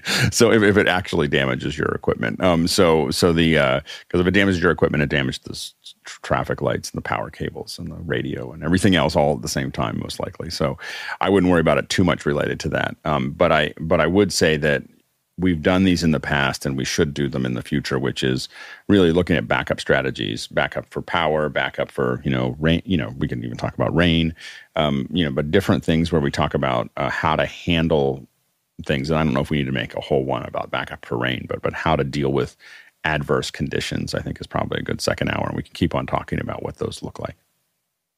Next question. Brian Shand in Sydney, Australia. Uh, Brian says pre production roles and what it takes to deliver a show from idea to reality, including technical and soft skills. Alex. I think it'd be a great subject. And I think that we want to think about with all of these subjects is how do we break those up into smaller bits? So rather than using up a whole subject, um, you know, on a Friday, is really think about how we might do a couple different talks that are going to deal with specific things, you know, in those in those areas. Uh, Courtney Gooden. Yes, uh, second hour on budgeting and scheduling would be handy to as far as preparing for a show, upcoming show, and how to budget it, how to schedule it, how to hire your people on a day by day basis. Sky. And again, in the small, medium, large of the of the question is identifying what is the show that you're producing. Is it a a thing for a corporation that needs a case study, or is it an event for your your house of worship? And so the categorization of this topic is very necessary. And I heard Jesse saying he's very interested in moving away from being the one one person, you know, band to the team. So how do we do this production as a team, and where do we take responsibility? Jesse Kester. Um, not just budgeting, but also budgeting bigger in, in, relation to the growth that I just discussed before. Uh, we are telling on ourselves sometimes when we submit a bid, and uh, it, it, represents a one man band and not an actual team. So, uh, budgeting against growth. Always an interesting thing. Next question. Douglas Carmichael, detecting and mitigating conflicts within a group and team before they negatively affect the group.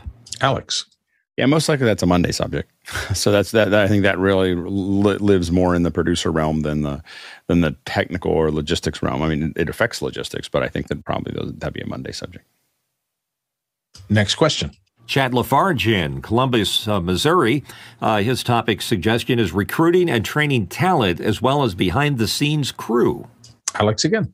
Yeah, I, I would split those carefully. So recruiting and training in general, I would probably leave in Monday.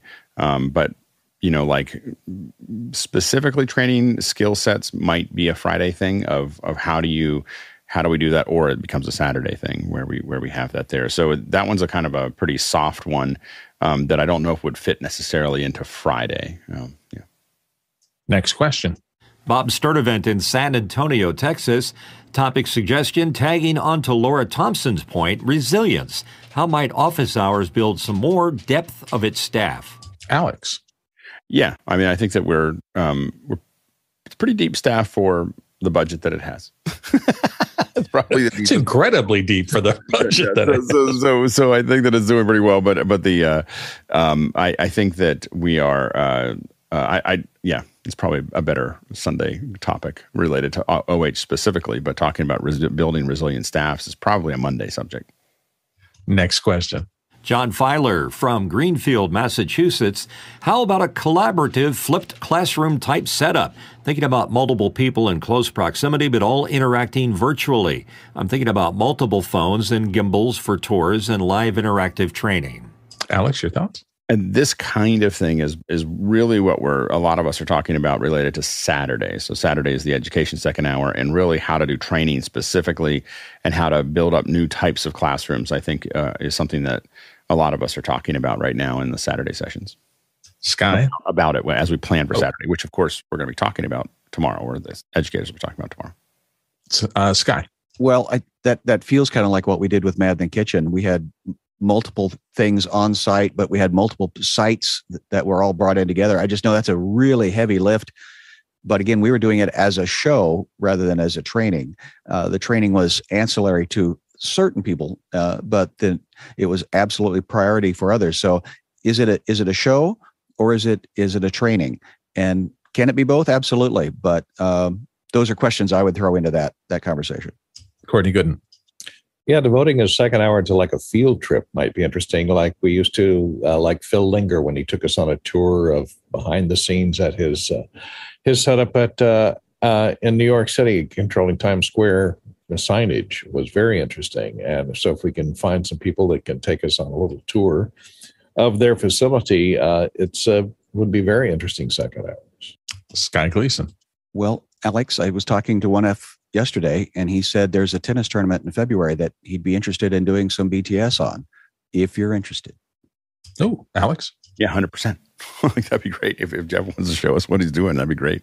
I wish I could show what was happening here in the stage here, but I don't think, I don't think they're going to let us do a tour. Um, but it's, uh, it's, it's dense. Um, that, all I know is that someone someone sent me a warning that there's going to be pyro next week. so, so, anyway, the um, uh, so the um, uh, I think that uh, yeah, I think that this there, there's a lot here, and again, it, it's a weird thing where designing training might sit on Saturday, the hardware and how we tie it together.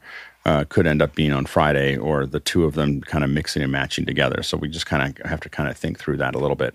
And also a quick reminder that um, we're running. You know, we're going to finish this hour a little early. Uh, so if you have suggestions, go ahead and throw those in. This is a pretty important brainstorming for us. Um, if you've got things that you want to see on Fridays, go ahead and throw those in there.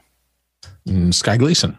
Well, and as I observed at the uh, the desert out when we were doing the office hour space launch, the different teams were great individually, but they had never worked collectively in in uh, together. And so it was interesting to get Sar- uh, Noah Sargent and 1F Jeff's very refined group together, I mean, very refined systems, but to work together in that last minute of a thing. So what I was observing is each of them have good choices that they have built for their systems, but um, the, how do we combine those? That's a part of the conversation too.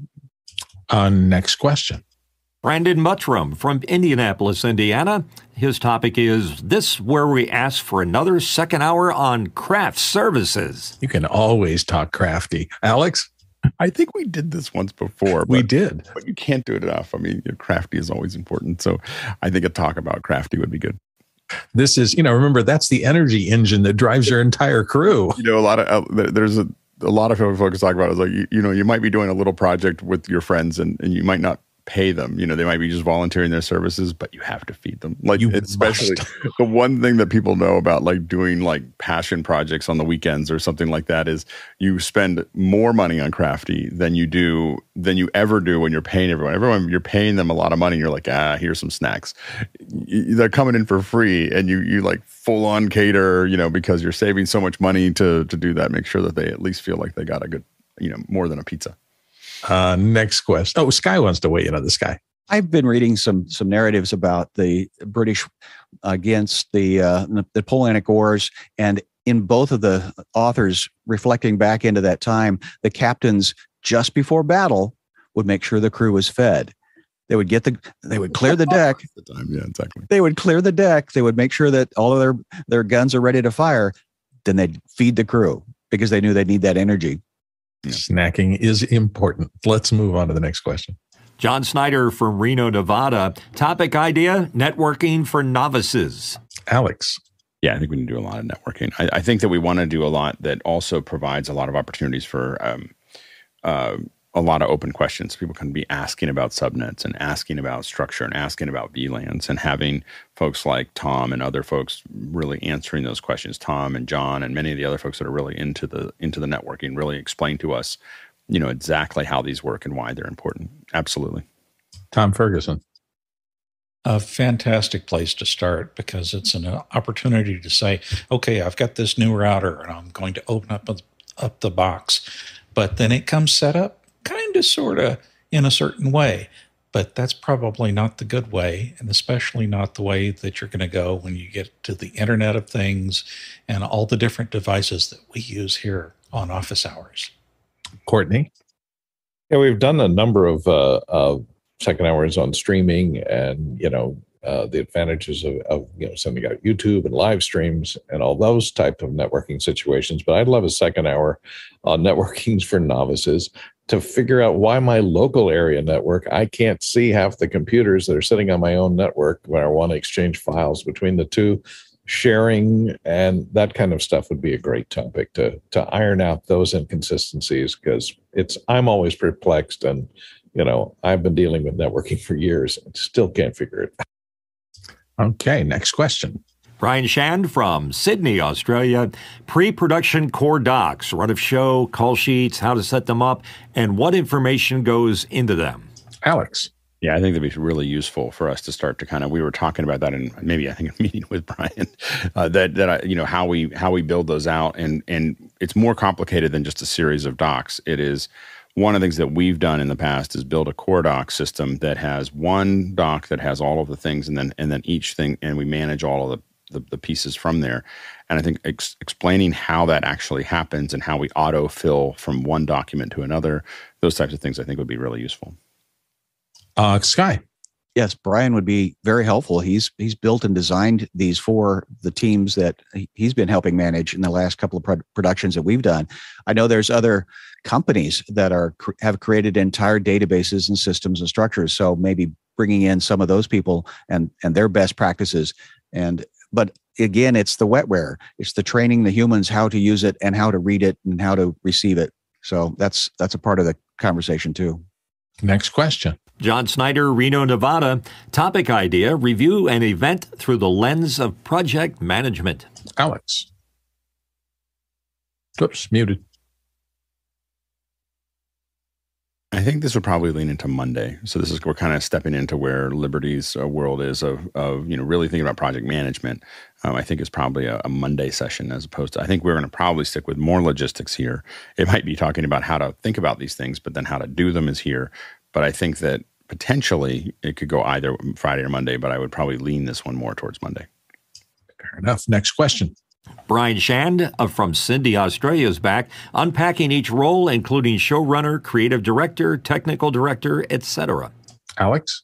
Again, a Monday subject, most likely. Like really thinking about people's roles and how they do them. I think we're going to be thinking about how the technique and the mechanical processes of doing things on Friday, whereas talking about these, how these things, these roles work would probably be a Monday subject. Courtney? Yeah, a whole show figuring out what co-executive producer actually does. and if there are 32 executive producers, what is each one? I had one person demand that they get. I, I don't want to just be a producer. I want to be an executive producer. And I was like, sure. and someone walked over like, why?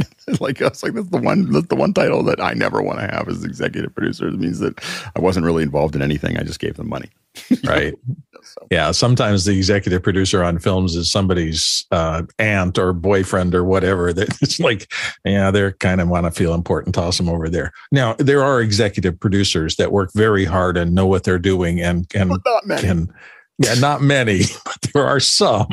So be careful. But if you see 10 people on the executive producer, you just know that maybe one of them. I would, I would rather be best boy than executive producer listed. and that's the Hollywood system. Who knows how it works in the real world? Let's, uh, oh, Courtney, you had a thought.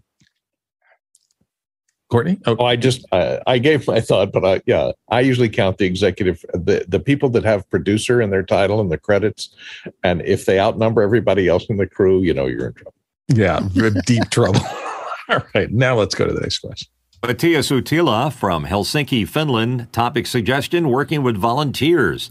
For example, pro bono projects or budget does not allow some roles. Tips when bringing in volunteers. Alex. Yeah, I think that that's a definitely a Monday subject, but I think it's a great subject, and we should probably. I think we've talked about it in the past, but it would never hurt to talk about it again. Yeah, I think when everybody's starting in their career, this is probably the single most important topic because how do you learn if you can't do things? And how can you do things when you don't have any money? The answer is volunteers, but that makes sense that it would go on a different day. Courtney? Yeah, you just got to combine that with the craft service. Uh. Yeah. well, the, the, the, deal is week one, we're going to talk about the, the, the, volunteers and talk about the importance of craft service, craft services. And uh, the second week, we'll just talk about craft services. there you go. Next question. Ronnie Hofsave from Tromsø, Norway. Building of fly packs or mobile production racks. What should be included and who to structure it? Uh, Alex. I, I, totally think that that would make a lot of sense. And I, this is exactly the kind of stuff. So, really talking about the structure, what do we put into them, uh, how do we attach everything? There's there's a lot of different ways of putting things into server racks and and into mobile racks, and how big is the rack? And I think those you know just racks would probably be a good subject. Sky, is this where we all bring out our camera bag and say, "This is what we have in our camera bag"? I can bring out some racks. So, yeah, racks, go. camera bags, and and the idea of how fast am I going to need it? I've I've reconfigured things and taken them out of one kind of bag and put another, just because I know that when I get on location, I need to get to that super fast. Well, I think that there's there's there's probably three subjects there. There's rack there's rack systems, there's backpack systems, there's Pelican systems. You know, and they're and they mix together a little bit. But but how do you you know what does that look like? Yeah. Yeah, yeah, I got one backpack once that had a camera. You, uh, you, open the top zipper, you could pull out the DSLR, and that changed how I shoot. Just knowing that it was one action to pull it out and use it really changed my ability to get shots. So, yeah, big deal. Let's move on to the next question. Laura Thompson from Beaumont, Texas. How to work with different abilities, crew, and talent. Alex. Yeah, I think that um, that's a, probably definitely a Monday subject as far as that that becomes kind of, but it's a very important subject, and so I think that um, thinking about what that second hour looks like, I think we just put that in, over in that shelf, but but we should definitely cover that. Yeah, uh, Laura T mentions etiquette as well, and that, that we've talked about that a lot, and that is critical to your survival in getting into crews, understanding set etiquette. So, next question. Stefan Fischer from Würzburg, Germany, how to use infrastructure documentation properly on different levels, novice to pro.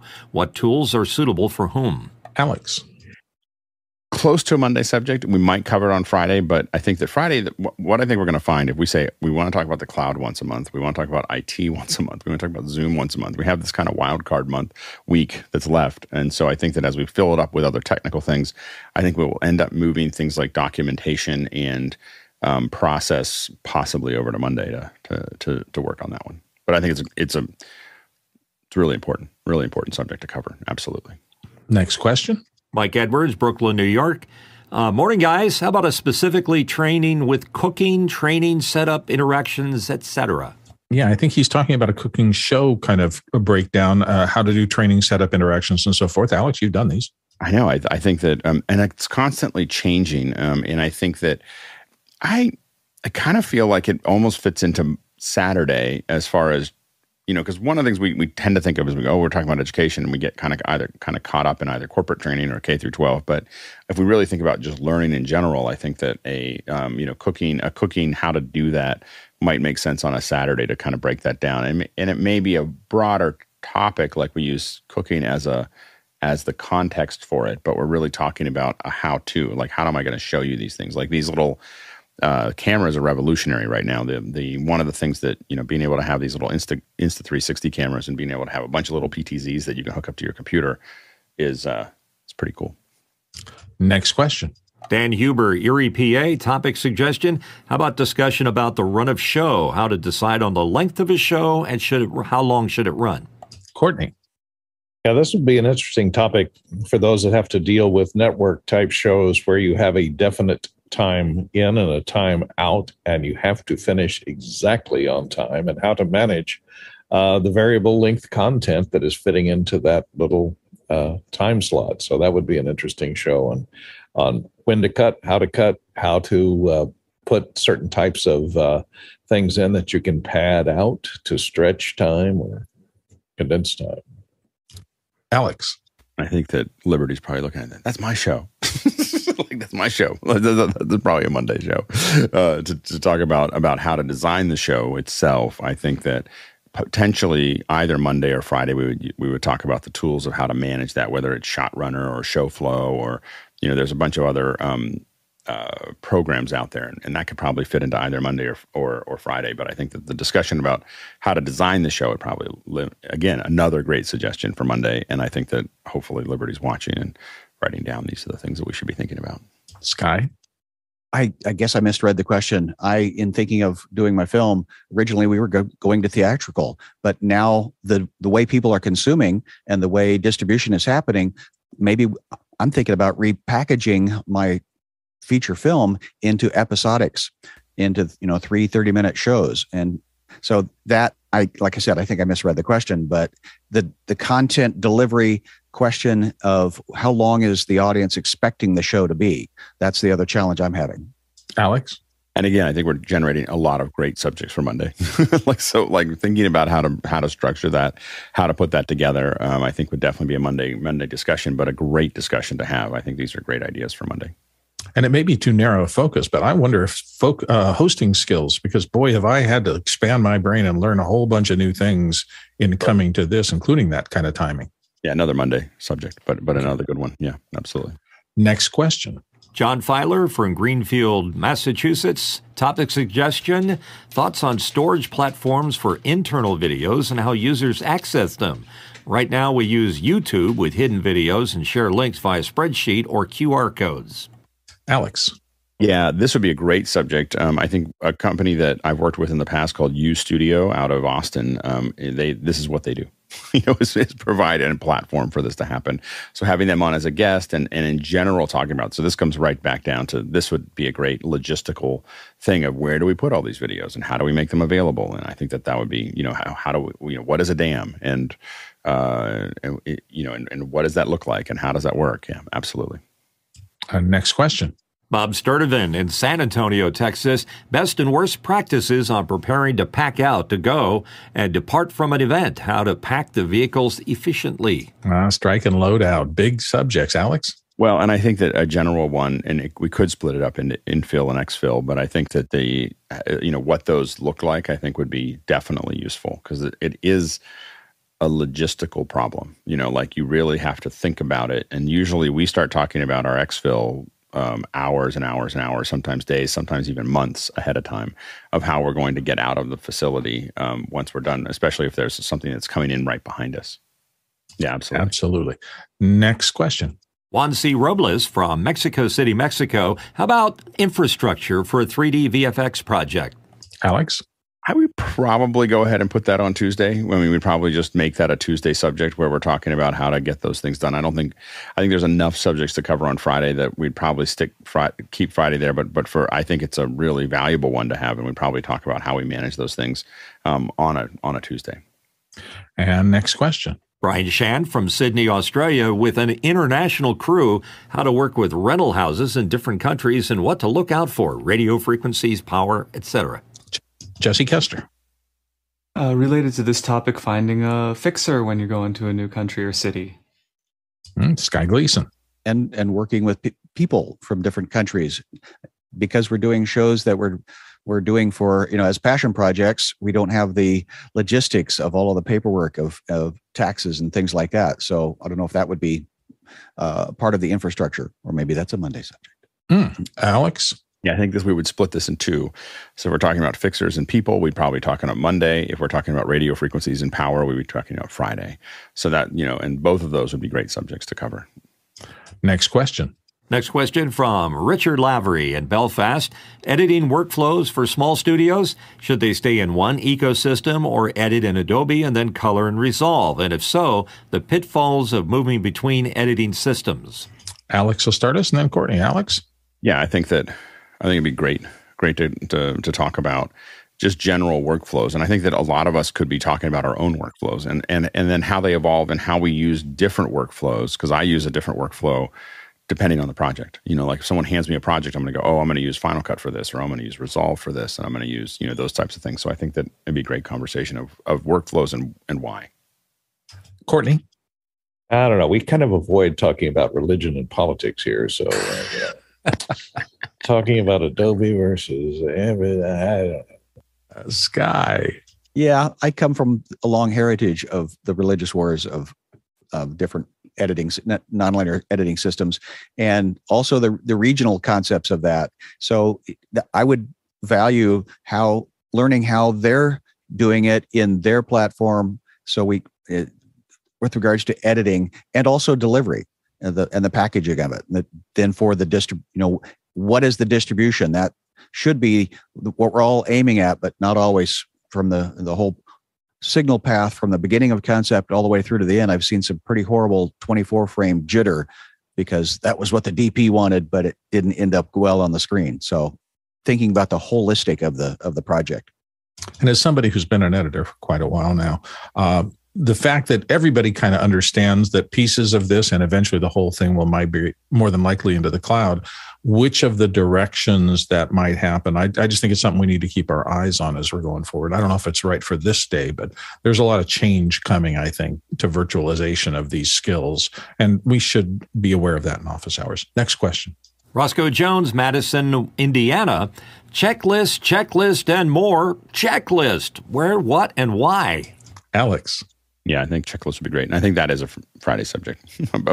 Most of it is a Friday subject of these are the hard checklists that we're trying to work through to, you know, whether it's packing or whether it's um, testing, it is redundancy, it is pack out, it's all those things. There's lots of checklists, and I think that'd be great. Courtney Gooden. Yeah, I'm going to have to add that topic to my checklist right now. Jesse Kessler. Um, also, how to keep these checklists organized with your internal team. Like, are you using uh, the Apple Notes software, or, or how are you getting people to check off these checklists and to check that they've been checked? Yeah, I, remember it was a transitional moment in my thinking when I read that story uh, from uh, there's a gentleman named Atul Gawande who was a medical student at Harvard Med School, and he did his commencement address on checklists and how they change surgical outcomes, and it just completely changed my thinking about the importance in everything of some rigid, structured system of getting it done right, and that's what we all try to do in production. So, yeah, next question. Tom Ferguson, Phoenix, Arizona. Brainstorming for improving after hours would be a great topic, perhaps some Sunday. Alex? We can do that every Sunday if someone brings it up. so, so we're totally, we, we do have meetings about after hours right now. But if someone uh, brings up uh, ideas or thoughts, Sunday Sunday will probably always be a, um, a general, you know, Q and A. But uh, you can always bring up those kinds of subjects, and we can we can take them on. Tom Ferguson. Oops, Tom, you're muted. Uh, I, I know if someone brings something up that you'll certainly address it, Alex. I'm talking about let's actually give it a push and see if we can work together to come up with some ideas. And I th- and I think we we have other um, for those in the back end, we have other or those watching, we have other uh, meetings just talking about after hours. So talk to Brandon if you're not in that meeting and you want to be. so if we want to come together and be part of that, uh, we have meetings that, that just talk about after hours. And so so we're, we're definitely uh, working on some of those things. Next question. Speaking of Brandon, here's Brandon Buttram from Indianapolis, Indiana. Topic suggestion planning for sending equipment internationally. Alex. We've talked about this in a little bit in the past, but I think that, you know, I don't think we've done a whole one on carnets, which I think I'd like to bring Boomerang or other folks in to talk about what that all means. Um, I think that'd be really useful. So we'll, we'll definitely take it. But I think that, yeah, we can talk about that a couple, uh, at least once a year. Courtney? Yeah, that's a topic that has a lot of pitfalls. You know, when do you ship equipment in advance, and when do you travel with it as luggage? Uh, when to use a carnet? What do you do when they don't have carnet? Respect international carnets. You know, Good topic. Okay, next question. Douglas Carmichael, home improvements to build a more effective studio space, absorptive ceiling panels, network wiring, etc. Alex. Yeah, I think it's a great subject. I mean, I think that, that that would definitely fit into what we're talking about for Fridays. Sky.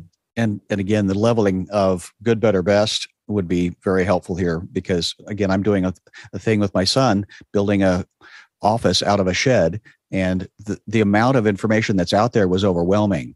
And so asking better questions of what is what is the the absolute need and what is the is it just for right now or is it for 10 years? So that it's guy just remember it's it's all about fiber the finest gold and platinum connectors and um, and fine wool imported from new zealand. That's the I, only way you should put you should have going down the down the walls. At, at our at our dumpling event the other night ken said yeah, I worked at Radio Shack for 15 years as a manager. And you know, there was no difference between the monster cable and the $1.95 one, except for the profit margin. Did he ask you for your phone number and address? Um, I will say, though, I wonder, um, particularly in terms of studio spacing, I wonder if we should do a two parter one about analysis, trying to figure out what is actually wrong, and then about treatment to fix that. Because I see so many people buying things because they think they need to put egg crate on the wall. So without listening or hearing anything, seeing if they have a problem, they just fix what they think you should fix to do this job. Uh, I think analysis is equally important, but that's just me. Next question. But, but putting foam on does fix a lot of problems.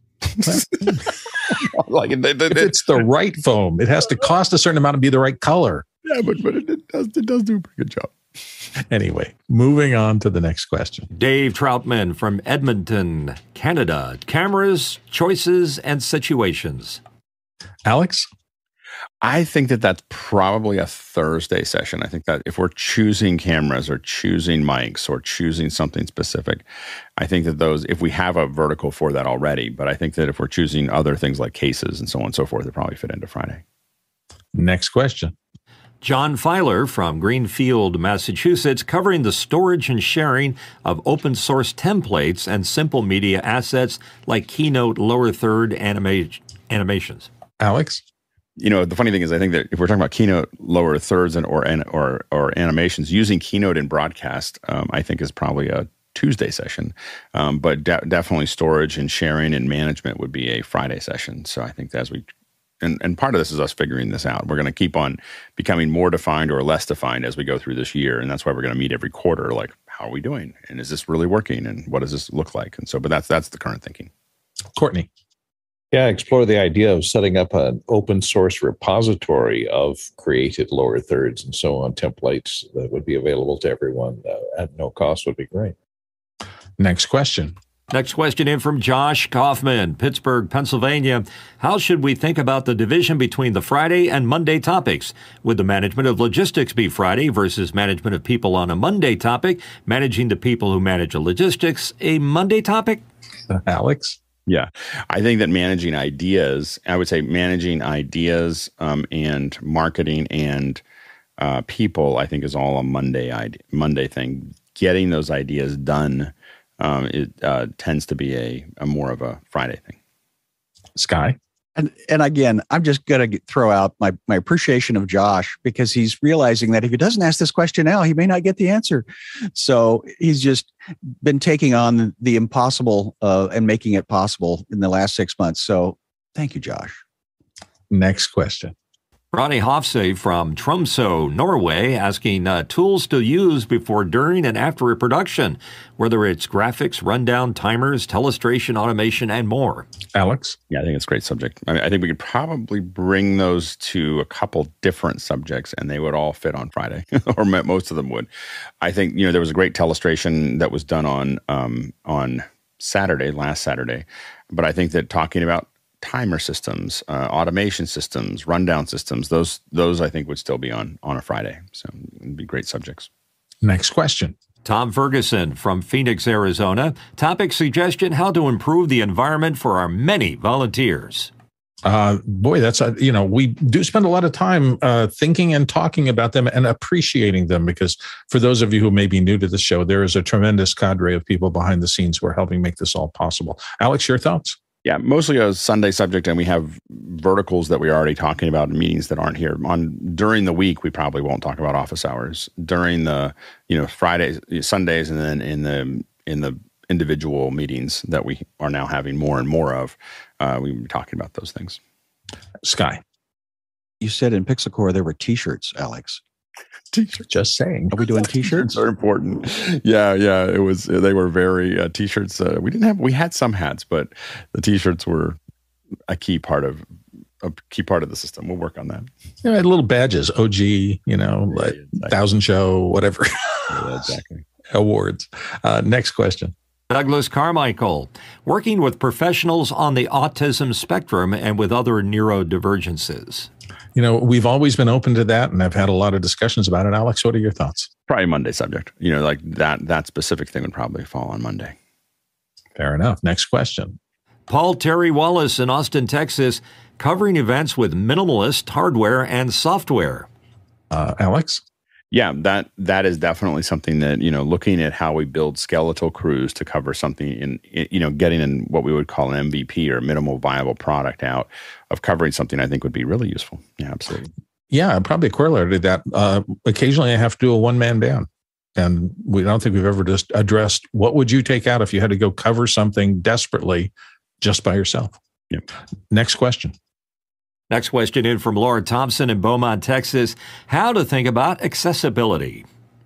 Uh, same thing. We've had this cup up before, Alex. Yeah, I, I, definitely think accessibility. We've done this a little bit. We just did it last week on Friday, so um, I think Fridays will definitely be where we talk about accessibility. And Harshid. And Fridays will be a good spot since it it's a lot of logistical stuff that we want to talk about or break it down because accessibility is a general term that we use, but we could really go into a deeper dive into certain sections that we really want to know more about and find more value that way. Next question. From Paul Terry Wallace in Austin, Texas, how to find places to stay when you travel and how to protect your gear in the places you stay. Ooh, Alex. Yes, and the key is is that you're that you're. I'll, I'll just answer this question for you. Is that you need to have a a, a Rottweiler as your um, whatever your personal dog that you fly with. You know, just that's that's the one that keeps me calm is the Rottweiler. And so it's, it's your your your uh, your your your I can't what do they call it the service dog. Your service dog needs to be a full size Rottweiler, um, and then you just leave them in the hotel room and your gear will be fine. Anyway, yeah, but I think Fridays is good. Yeah. Sky. Well, and also possibly transportation you know personal transportation and and getting crews from and timings and schedules. Is that absolutely, a, a absolutely. good friday? Okay. Especially when you're dealing with rottweilers. They're big need a lot of space in the back you know I got to start renting out my neighbor's dog. He's got a bully, and and that dog it looks massive and muscular, and is the sweetest animal I have ever interacted with. You travel with him perfect for the producers. When you don't give us enough questions for the end of the hour, we start talking about dogs. We're like, hey, let me, let's talk about dogs here. Yeah. Anyway, uh, oh, Stefan Fischer wanted to get in on this. Yeah, I want to extend this discussion about uh, the right time, uh, the right kind of food for the dogs, which is important as we knew. Exactly. feed them less when when the gear is more important and then comes under creature craft service yes. yes now we're getting to the serious stuff next question Roscoe Jones from Madison, Indiana, collaboration tools such as Frame.io versus LucidLink, and our experiences so far using such for our office hours product. Project. Alex? Yeah, I think that those would be great. Um, I think that um, talking about those tools and the many tools that are around it with cloud production would make a lot of sense. Next question. Tom Ferguson from Phoenix, Arizona. Fixers, what are they and how to find them? Uh, fixers. Okay. So, in the general topic, um, that's someone you find in a foreign country where you don't necessarily know the landscape or the language to help you uh, manage things. Alex, you want to talk about it more specifically? Yeah, probably a Monday subject. You know, this is really a people a people person problem, um, and uh, but it, I mean they fix a lot of technical things, but I think um, understanding what fixers do and how they work, I think it, it would be a great second hour. Nice. Next question. Next question in from Douglas Carmichael and um, working in rural areas, internet connectivity, satellite phones, etc. Yeah, I, I used to in Arizona have to do, I had a lot of shoots out in the middle of nowhere, and boy, becoming self sufficient so that you do that is an important thing. Alex, and then Courtney. Alex. Yeah, I think that dealing with yeah uplinks and streaming and everything else when you're in a really um, rugged area. Um, I did one out of Utah that couldn't get cell service. We had to stream from it. So so I think that talking about what those what that takes would be great. Courtney. Yeah, it could be a whole topic of remote power. You know, when to bring a generator or battery power, and you know how to, how how are you how much you're going to need to power the lights and equipment you're taking. Yeah, it's a it's a and we're doing more and more remote production because cameras are so accessible and small and interesting. Uh, let's move to the next question. Paul Terry Wallace in Austin, Texas. Best free stuff you've got from vendors and trade shows. Schwag. swag, uh, other stuff, yes. Ah, Alex. I think that might be an after after hours discussion. I don't know if we'd make a whole second hour talking about swag, but but well, here's the thing.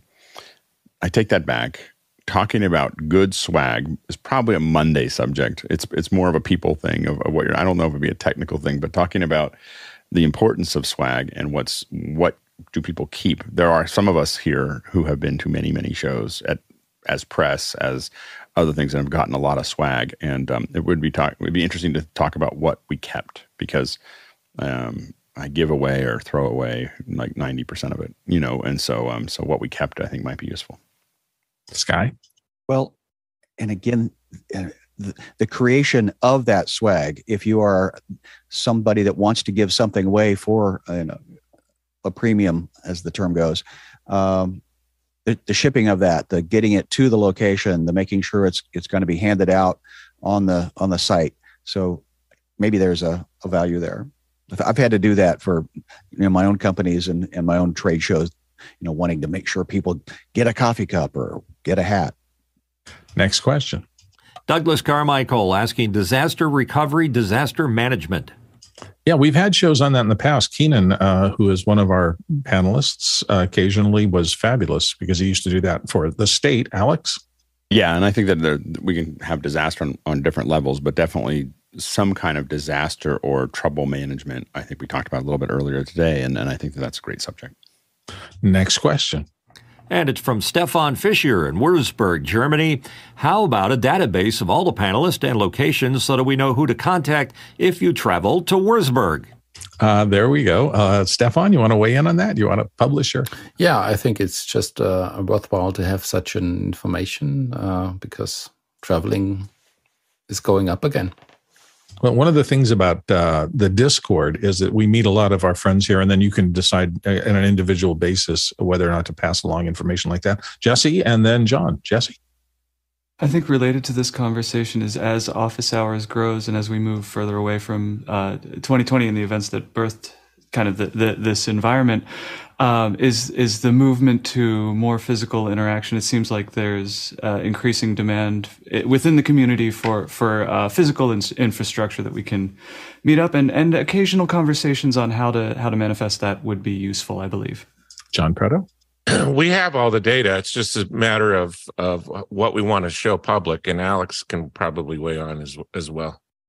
Uh, Alex.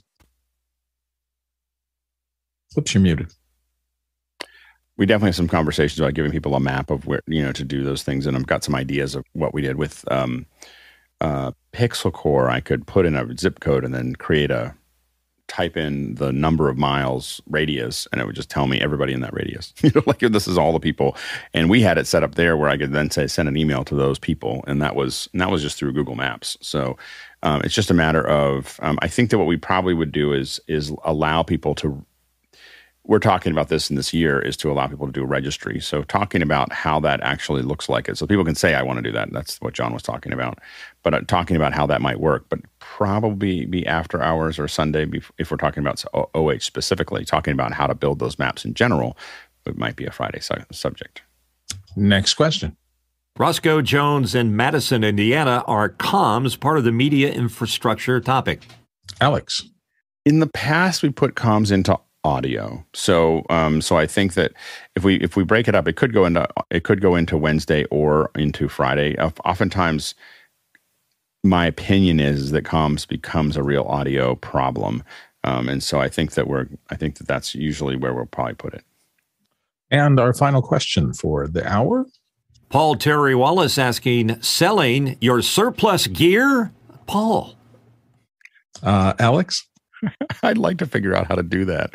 Um, I, I, I have a tendency to uh, yeah to not not not sell very much. Um, I just keep on. I, I, find it's how to build storage for for more things. That's a whole nother second hour, or how to not do that. Yeah. Well, thank you, everybody. This has been a fabulous uh, look at infrastructure, at, at uh, brainstorming for the future, and it has been I know Alex has gotten a lot of great ideas off of this. Uh, a couple of things to note. First of all, tomorrow we're doing exactly the same thing, brainstorming, storming, but this time on education, since that's the main theme for uh, the last day of the week for us for Saturday. Um, the other thing I need to remind you of, Josh Kaufman reminded me that on Monday, an exciting show, we are going to do the Kilo Show review. So it's going to be a look at the production behind the thousandth show. So we had a lot of people involved in that. Should be a really exciting day. So uh, be here for next Monday's show if you can.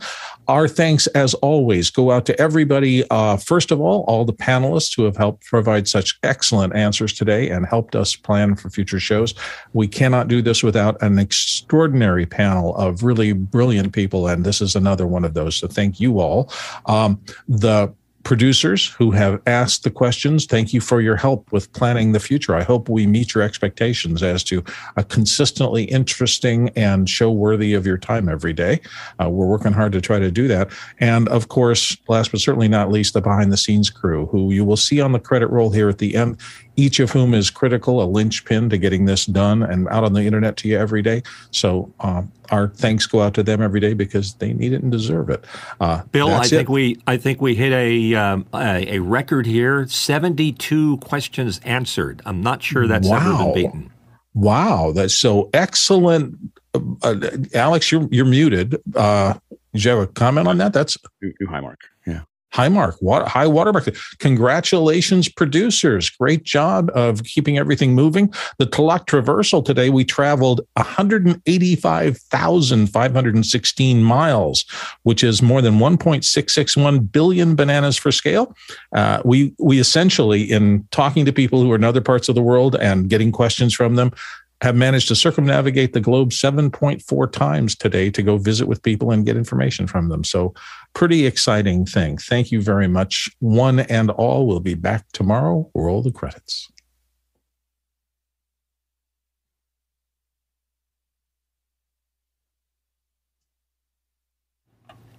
Today's show executive produced by Courtney Gooden.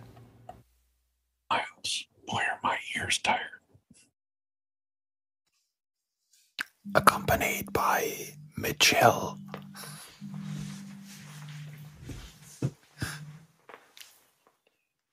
Michelle. It's assistant co-executive producer to you, Mister. Just trying to get the credits done before the top of the hour. Let's see if we make it. In. Ah, darn, just missed it. Craft Services, John Brito. that was fun. Four seconds over.